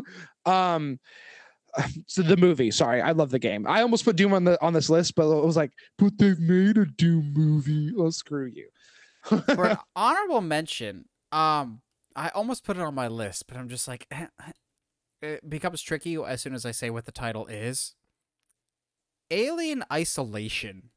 yes. Okay. Yeah. I Because it- love. I would love that. It's tricky though because it's based off a movie property. But given how we saw Prey revitalize the Predator franchise in a really clever and unique original way, I think Alien Isolation cracked the code of how to do a good alien movie. You basically Yes. have a person answer a distress call. It does not have to be a Ripley because I think that kind of Yes. hinders you a little bit making it a Ripley like it is in the game. Um, but make it like somebody that's like a, a rogue space cop, space cop, um, go for a distress signal, and Mhm. it's just no one there, or, or so it seems. Naturally, there's there's some bad guys there as well Yeah. as the Gosh, I love. God, man, love that's that. a callback. I loved Alien uh, Alien Isolation. Uh spoilers, I guess. Uh I love that there's not just one. I love that you end up having to run from multiples. Um I love that the humans don't automatically go turn into absolute psychopaths. They do, but not all of them. like I love that. Like there's so much to love there, and I have yeah. I, I Alien Isolation. I didn't put it on the list because technically, Aliens. yeah, it's in a weird is- middle it's ground. weird gray gray area. But um, Alien Isolation absolutely deserves an adaptation. Gosh, what a game! What a game! Um.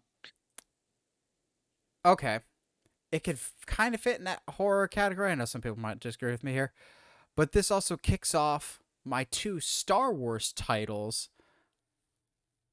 I would absolutely love a Republic Commando movie. Give me so okay, okay, okay. I know okay, people okay. be like, "But Bad Batch is a thing." Shut up. It's Oh, not the okay, same. but also the Commandos have made an appearance in Bad Bat in Bad Batch, so it is absolutely within the realm of possibility. Um, I don't know about you, but as like this little like 13, 14 year old kid, when I saw the Commandos and seeing clone troopers like destroy people was the coolest thing on the face of the planet. Still is cool. Bad Batch is fine, but command, give me Commandos, please. Yes, Republic spot Commandos. on. I just I didn't play it until much later, but I distinctly remember the trailers being everywhere. And guys, yes. there has never been better video game trailers than the ones for Republic Commando of almost this like small unit against the world. It, it almost had like a horror vibe in the trailers, and all Mhm. just chef's kiss of just this small group of commandos, the best of the best, going on um, essentially a suicide mission. Bad Batch, except live action and better, I think. and Uh, they stab people in the head, you know, that kind of stuff. Just- Republic Commando, ever since the game came out, I'm just like, well, how is no one thinking about doing this? I know people are just like, well, I wanna, I wanna Force Unleashed movie. I'm like, do you though? I do. Okay, hold on. I do. Hold. That would be so fun. Are you kidding me? If they make a nod, if we, we don't, uh, all fingers point away from it. But if they make a nod to it in the in uh, in uh, Jedi Survivor, I swear I will literally my brain would blow up. I mean, there's not much left, but that's not the point. It would literally blow up. I, gosh, it would be so cool. So I'm so so glad you mentioned that, Josh, because I need a movie with Cal Kestis and BD One. It doesn't necessarily have to be an adaptation of Fallen Order or Jedi Survivor. This is gonna sound like blasphemy coming from Josh I. If Cal Kestis ever shows up in live action form, whether it's in Mando and a movie or whatever else, I will be more excited for that than the return of Ezra. As much as I love Ezra, Cal Yeah. Kestis I would pop so hard. Cal oh my Kestis, gosh. I think, is one of my favorite characters that's been introduced over the past couple years. Also, BD1 is the bestest boy ever, and don't you dare do anything to harm him. I was about ready to murder Darth Vader myself at the end Yes. of uh, Fallen Order, just going, "Don't you dare touch my boy! I gave him a new coat of paint and everything." Like the characters, not just Cal, um, but oh, uh, Greez. Um, who is this? Who is the the sister, the Night Sister? Oh yeah, I, I know who you're talking about. I can't remember her she name. was great. Um, Just even having like night the Night Sisters show up in live action would be awesome. Please, let's. Can we not do that, please? Oh my. and just what if they show up in Man in, in Mangold's film and they're like one of the like Oh. offshoots of the original Force users, and that's why they're so different from like the Sith. Like, oh, bro. They talked, okay, they talked about that a little bit in.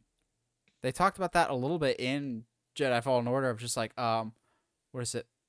Who was the the um, dark haired the the gray bearded guy with the double you yeah, the guy that like you think is like a sit is, is like, Yeah, trying to help you or whatever. yeah the shirtless dude that looks like a hobo. Um, yes. Yeah, I, they were talking about something about him of like him twisting their ancient Mhm. teachings or whatever else. But Cal Kestis is one of my favorite characters. Just adopt him and adapt him in live action in some form or another, and I'll be very, very happy. Also, the glorious thing about Cal Kestis, you can just bring back Dominic Monaghan. You don't have to recast or anything. He's literally perfect. Like Sam Witwer has aged out of being Starkiller for Force Unleashed, even though he looked exactly like his Fair. character, obviously. Dominic Monaghan, you strike while that ginger's hot. Which is always he's always been hot. Are you kidding me? He's always been Um, ginger.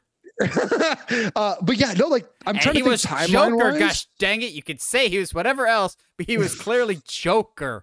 Yes. Um, he timeline wise, that would be during Mando timeline, wouldn't it? No, Or is that after? That'd be after sequel. that's set before A New Hope. Oh, oh Because. Vader. oh yeah, duh. I'm stupid. Um, oh man, but yeah, yeah, yeah. Uh, That, ah, man, that kind of takes him out of contention for some of the stuff that we're we're- we're doing right now in Star Not Wars. Dang. necessarily. Mm, we'll see. I guess we'll find out in Survivor. Um, so let's talk about a game that I know you just purchased. Uh, Metroid Prime has needed an uh, on-screen adaptation for so long. Has it? Is it not? It's not in current development, right? This is my number one. This is. Yeah. Not just because I have sunk so many hours into this over the past week or two, uh, and as childhood, but it's so hard to describe for people that haven't played it, and also in this era of everything's a first-person shooter, and it's gonna sound weird and pretentious how I describe it, but the vibes in Metroid Prime are just different. It's it is not your average first-person shooter. The music is perfect. Every single scene. It's like this weird mysterious ambiance everywhere you go of you never fully feel safe. Um it's a weird environment. It's this unfolding mystery that normally games spell everything out for you.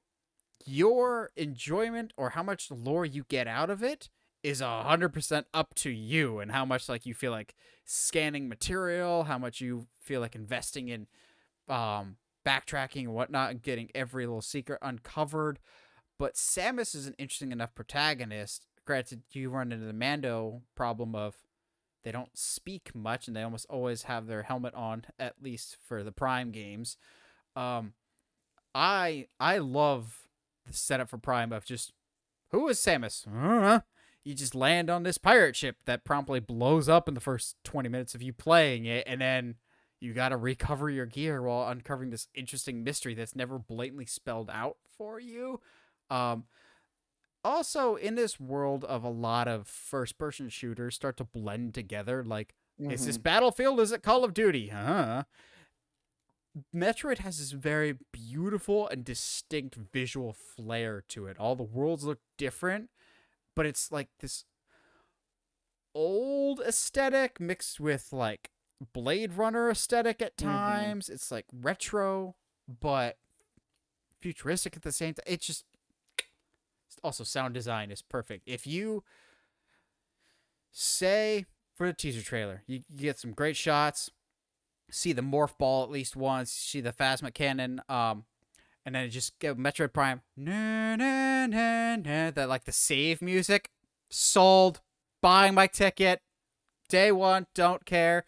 Samus versus Dark Samus, Samus versus Ridley, uh, I don't care. Metroid Prime movie needs to be somewhere. And a beautiful thing, it could be live action, it could be animated. Get Charlize Theron to be Samus, please. Oh yes, yes, please. You're welcome. you kidding me?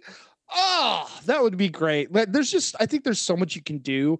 Um, because okay, personally, and people hate me for this, but um, my first real introduction to Metroid was Metroid Hunters on the DS, which is Not that bad. it's not bad, but for everybody else to say like, no, this is like not what Metroid is, and to me, I was very much like, but it's great. This is so much fun. What are you talking Metroid's been about? different things. It was a side I scroll, it agree, was an I open world game. It was I whatever. anyway uh it's just nerds being terrible um but yeah th- that was my first interaction i i um by the way i take it that your playthrough of the uh metroid prime remake is uh going very well So I've run into a snag. I've run into a snag is the problem. There's the the section that I'm at. It's not that it's hard, but it's a ridiculously long time between saves. oh So- that's the worst So it's like every like I've really mastered like how to beat the enemies, but I still will take some hits, and it's just like another room, another room, another room, and it's the longest I've ever gone without a save file, and it's just freaking annoying because I've gone like two or three times and I've just gone, all right, I'm finally here.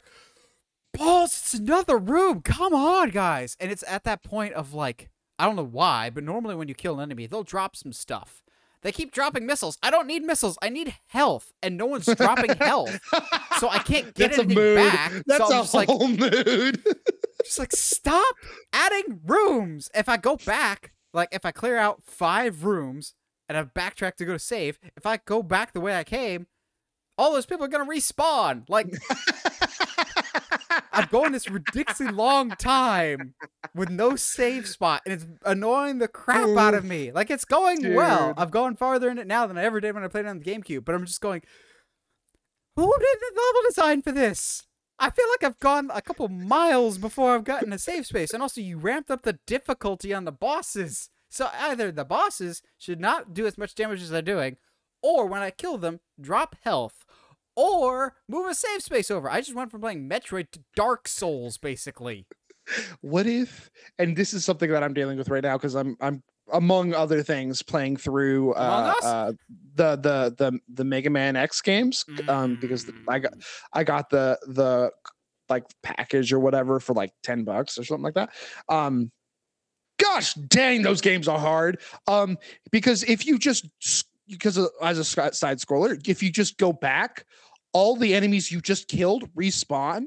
So like i literally will like dodge out of a of out of the way after you know at the a- a- after like you know killing a bunch of enemies. And then i'll go okay and then they're all back. And it was like god come on let me let me live. Uh anyway um back to game video game adaptation.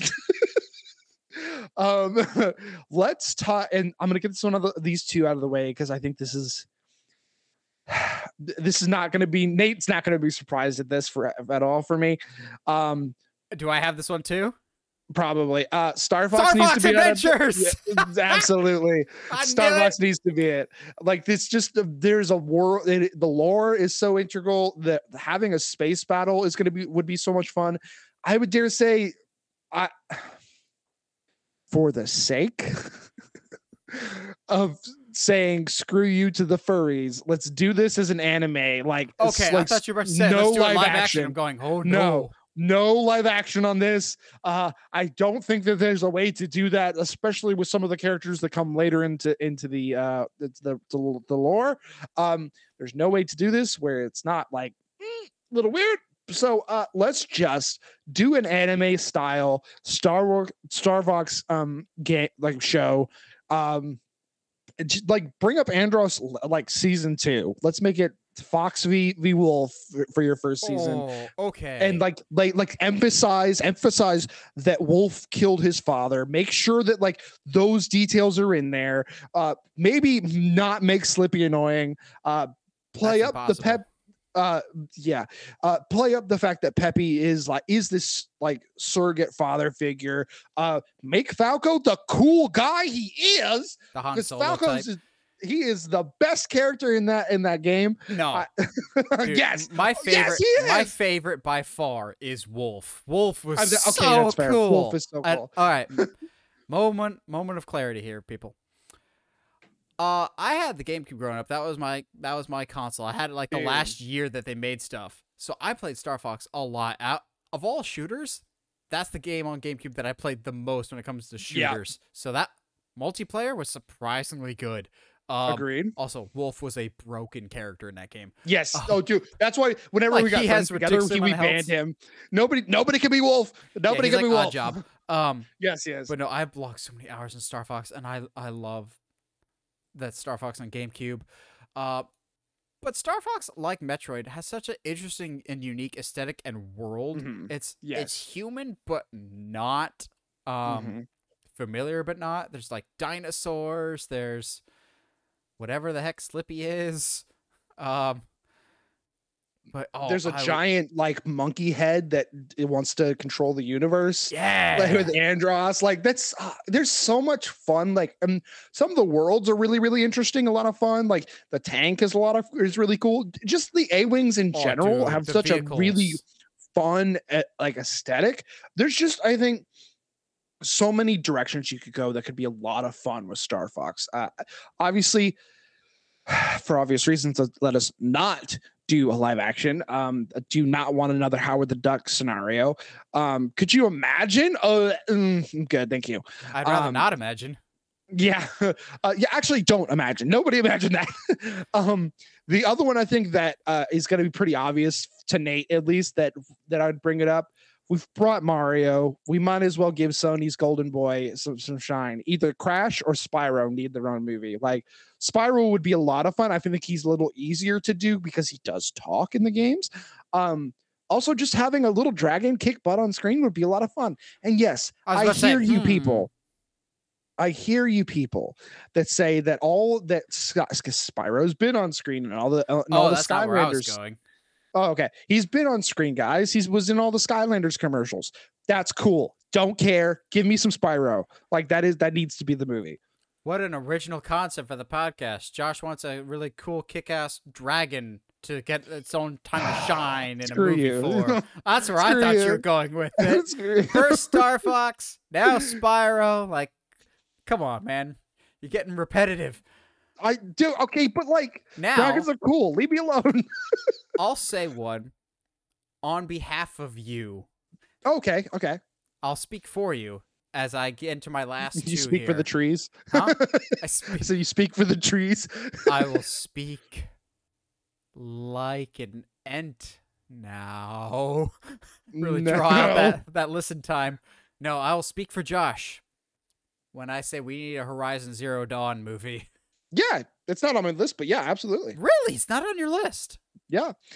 Uh, mostly because the I think they it is also why I kind of struggled at first, at least with the Last of Us recreation uh, adaptation, and then I'm still struggling with the idea of a um, God of War adaptation. Is that the move? The games are very movie like.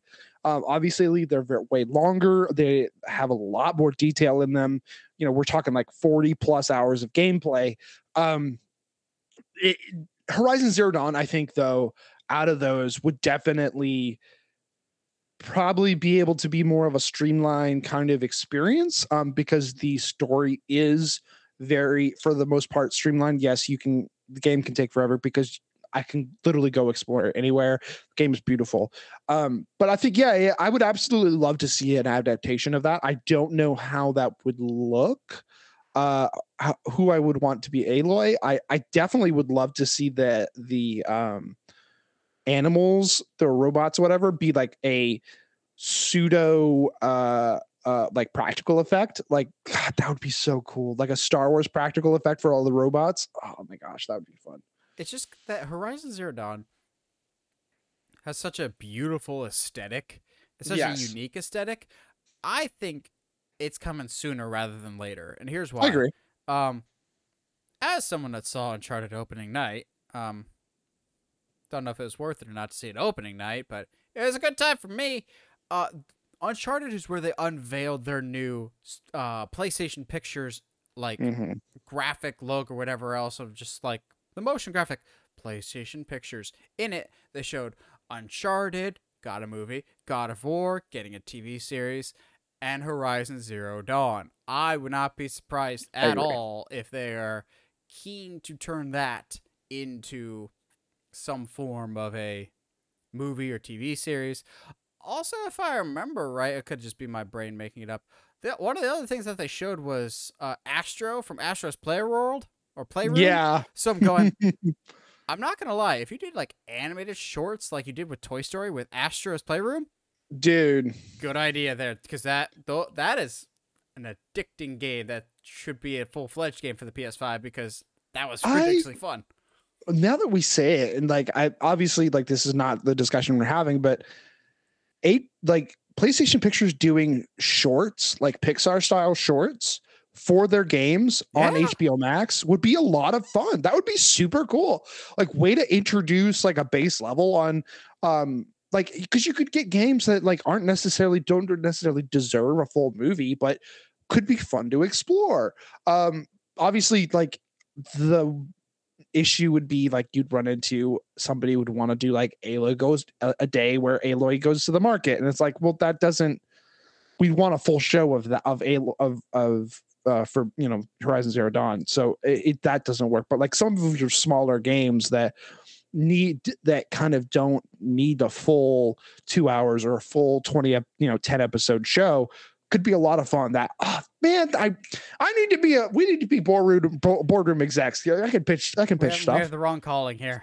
yes we do um all right um I got let me bring more. up I got yeah one oh more. well i have three so let me drop two real quick Bust here 'em. um one of at least to me was the game that got me into um like the the the uh, uh dark souls style games and those difficulties. Bloodborne is a incredibly hard game. Um but i think as much as like you can kind of tell where the studio decided to go in a more very specific uh artistic direction for each of their games um and to me i think bloodborne kind of starts that. Is this very like goth noir aesthetic that has like really creepy but awe-inspiring villains um and and bad guys and and and the bosses are equal parts horrifying and uh, incredibly uh awe striking um there's one that i remember that it like God, just like bloodborne is is one of those games if, for those that don't know you're there's a lot that goes into the lore and like much FromSoft many from FromSoft games for better or for worse a lot of the lore you have to go out and find it is not spoon fed to you for better or for worse yeah. I can see though, based on the lore that is that you know, because I'm I'm not gonna go out and go find all the lore. I'm gonna play through the game and then I'm gonna go watch videos of people finding the lore. Um, it's incredible. It, it's incredibly interesting, and I feel like a two season, twenty maybe 10, 15 episode uh, sh- uh season show for Bloodborne would be so much fun. Make it live action.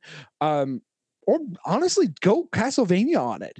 Do do that kind of anime style, but with Bloodborne. I would oh, I would love that. It'd be so cool. The music's fantastic, graphics are fantastic. Game is hard but rewarding at the same time. Um, Bloodborne deserves it, absolutely. Um, talking while we're talking about games that are hard but rewarding, um, Cuphead got that got that adaptation to uh animation. It is fantastic. It's a lot of fun. It kind of feels like a no-brainer. For me, another no-brainer I think is Hollow Knight. I have played the crap out of that game. Um, I have never finished it because I was get distracted because of ADHD and all that. But I was like, supposed to say Josh never gets distracted. yeah, me never. Um, but Hollow Knight is one of those games that has such deep lore and has such a unique aesthetic that even if it was just animated, I would eat that up. Now, live action would uh, would have to be like Jungle Book esque li- live action, where it's like quote unquote live action, but it's definitely all CGI. Um, I would eat that up. Hollow Knight is an incredible game inc- with an incredible uh, soundtrack. Game mechanics are hard and beautiful, but extremely rewarding. The lore is deep and do you could easily do like a 9 10 ep- 10 season show with hollow knight. It is so good and i i really kind of hope that they do more of it. We'll kind of see how what they do with Silksong which is the next game in the series that's coming out.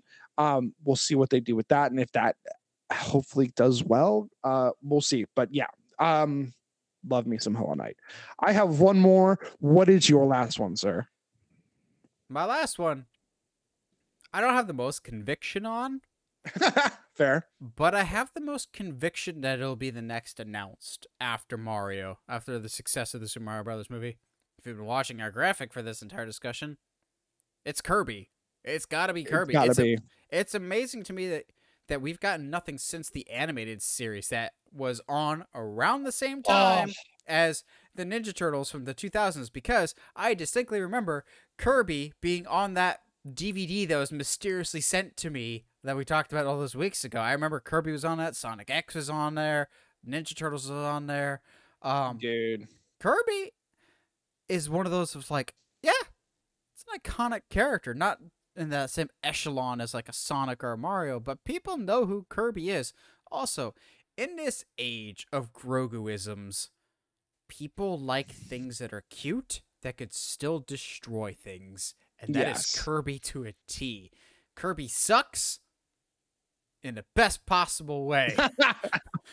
now, I think the big question comes. animated, animated. Yeah, I was gonna say there's no way to make this not horrifying as But- as if it's live action. The question is, and I actually could go either way with this. Do you do hand drawn or do you do CG animated? I don't think CG animated would be necessarily the worst route we can go with it. I think Mario looks outstanding. It's one of the most visually gorgeous movies I've seen in a long time. I think Kirby could go either way. We've seen him in 2D animated. I don't I'm not as familiar with Kirby's lexicon to know if he's gotten the 3D treatment. It probably has in recent memory. Um, Um, yeah, the recent game was. I thought um, so. What is uh, Final Dream World? Mm, Final Feast. Something some- Kirby. yeah, Something Kirby. the most recent on one, yeah. Switch. yeah, um, yeah. The most recent one, not the the remake. But anybody that's even played Smash knows that Kirby doesn't look like much, but has sneaky power. And I think you could also do a lot of fun, creative things with the power of him absorbing stuff. Uh, you can be very, very clever and creative with that. You would need someone to guide Kirby through the world to be the audience's surrogate because Kirby's not a he's not the talking type, so to speak. Um, Yeah. I, I think Kirby could absolutely be on the horizon, and I could see a Kirby and Mario crossover. I know the meme is I'm here to talk to you about the Smash Brothers initiative. I think that would be fantastic. I don't think we'll ever get that. But I, I don't see a world where Super Smash makes sense on screen. after seeing Super Mario though, and seeing how loyal they were to the source material for that and how much it embodied the essence of Mario and the world of shared cinematic universe that we live in. I think we go from 100% it's not a Smash Brothers movie is never happening to 70% likely that it's not going to happen. I still think nowadays with movies you can never say never, and I think there's a better chance that Kirby crosses over with Mario than Sonic crossing over with Mario. oh, I agree with that. Yeah. In studio, I would love a Smash Brothers movie, but the problem is, you know, what's the narrative there? Mortal Kombat, essentially, of whoever wins the oh, Smash Oh, tournament. No. I have been sitting on one that I didn't realize I needed because there's a, a Animal to be fair, no, to be fair, there's a couple there's a like a couple like a pilot and one other episode of this that they tried to make a show um in the when Kirby was really big. F Zero, Captain Falcon as a movie. Are you kidding me? That's Oh, easy. dude. I would love a Captain Fabulous movie. Not fabulous. Falcon, Captain Falcon. Get out of here. I know Uh, Captain. get outta here. You know I know Captain Fabulous yeah, is. you're you're the one that like dresses him and puts him in in full pink and yeah. yeah oh, anyway. was it? Yeah, yeah. Uh, uh, but Granted, F Zero. yes, I am a F-Zero. Captain Falcon main, him and Ganondorf, because I will just spam the Falcon Punch. But no, Captain Fabulous is my option when someone else is playing as Captain Falcon, and you need to differentiate them. Although that would be a so fun much. homage, is if you have a whole bunch of different Falcons. But now that you mention it, I would love an F Zero movie. The thing is, current Nintendo doesn't know what F Zero is. Yeah, which is really sad because like even having a like a like an F Zero game would be so cool. Like it, it kind of sucks that like we have a Captain Falcon character who lives in infamy in the Super Smash games, but really don't have much as far as game gaming to his name. Um, it kind of makes me a little bitter because Fire Emblem is getting a ton of ton of characters put into into Smash, and I kind of wish you know Captain uh, Captain Falcon had like a little bit something more to say. I almost said it, and I hate you for it. um, uh, okay, so my last one is I don't think it's that surprising for anybody that knows me. Um, I think it makes the most sense is if you want to make a billion dollars. Uh, Fortnite. Titanfall. Titanfall makes so much sense. Um, Titanfall. yes, you're telling me you can have a world where like real steel and and Pacific Rim kind of mix, like, but it's also like a military movie. God, that would be so would- cool. As I see, I didn't play the first Titanfall, but I still want to play Titanfall 2, I'd be down for that. The problem is, I'm probably one of the proud and the few that played Titanfall 2. Because That's okay. we fair. saw the sales numbers that plummeted between one and two, which sucks because the second one is actually a really good, competent game, and I think there is stuff is. there, but I don't know if the brand is is there. to be fair, Titanfall. the brand is because Respawn has been in the front of the BR um, thing with everything with Apex. Apex is in that world of of Titanfall, so the brand is there. Uh, and I, we all know, and it has been rumored that they've been trying to do something with Titanfall for for forever. So I wouldn't be surprised if that is, at the very least, an animated show like Riot esque kind of Titanfall game happening. Would oh, that would be oh that would be so cool. I would love that. Oh my gosh. So, I call an audible and call one last one that I'm I'm a little stronger in my convictions about than Kirby. Okay. This game came out, I believe, in between the first and second Titanfall, and Mhm. came and had a huge hype, but it died really, really quickly, which sucks because the premise works. I think it could absolutely work for a movie. Evolve. For those that don't remember Evolve, that was like Dead by Daylight, except instead of a monster, it's except instead of a killer, it's one gigantic monster versus one squad of people. I would Oh I yeah. would love it's like four or five hunters versus one gigantic monster. Is it a little too predator? Sure. But it's like a Jaeger almost from Pacific Rim versus humans. And I'm going, don't care. Make it happen. We will rampage this. Make a rampage movie. We've never done a rampage movie before at all, ever. I- We've uh, never done rampage. to be fair, you are correct. um, oh, dude, um, there's a game that I've I've just bought that I, I'm excited to play. That's called Dredge. It's uh basically a fishing sim, but like if you're not careful, there's eldritch horror monsters that can that you can pull up on accident and they will kill you. So there's that, like, it, which is super cool. Like games are such a ripe opportunity Papers, for really please. yeah, papers. Oh my gosh, papers, please.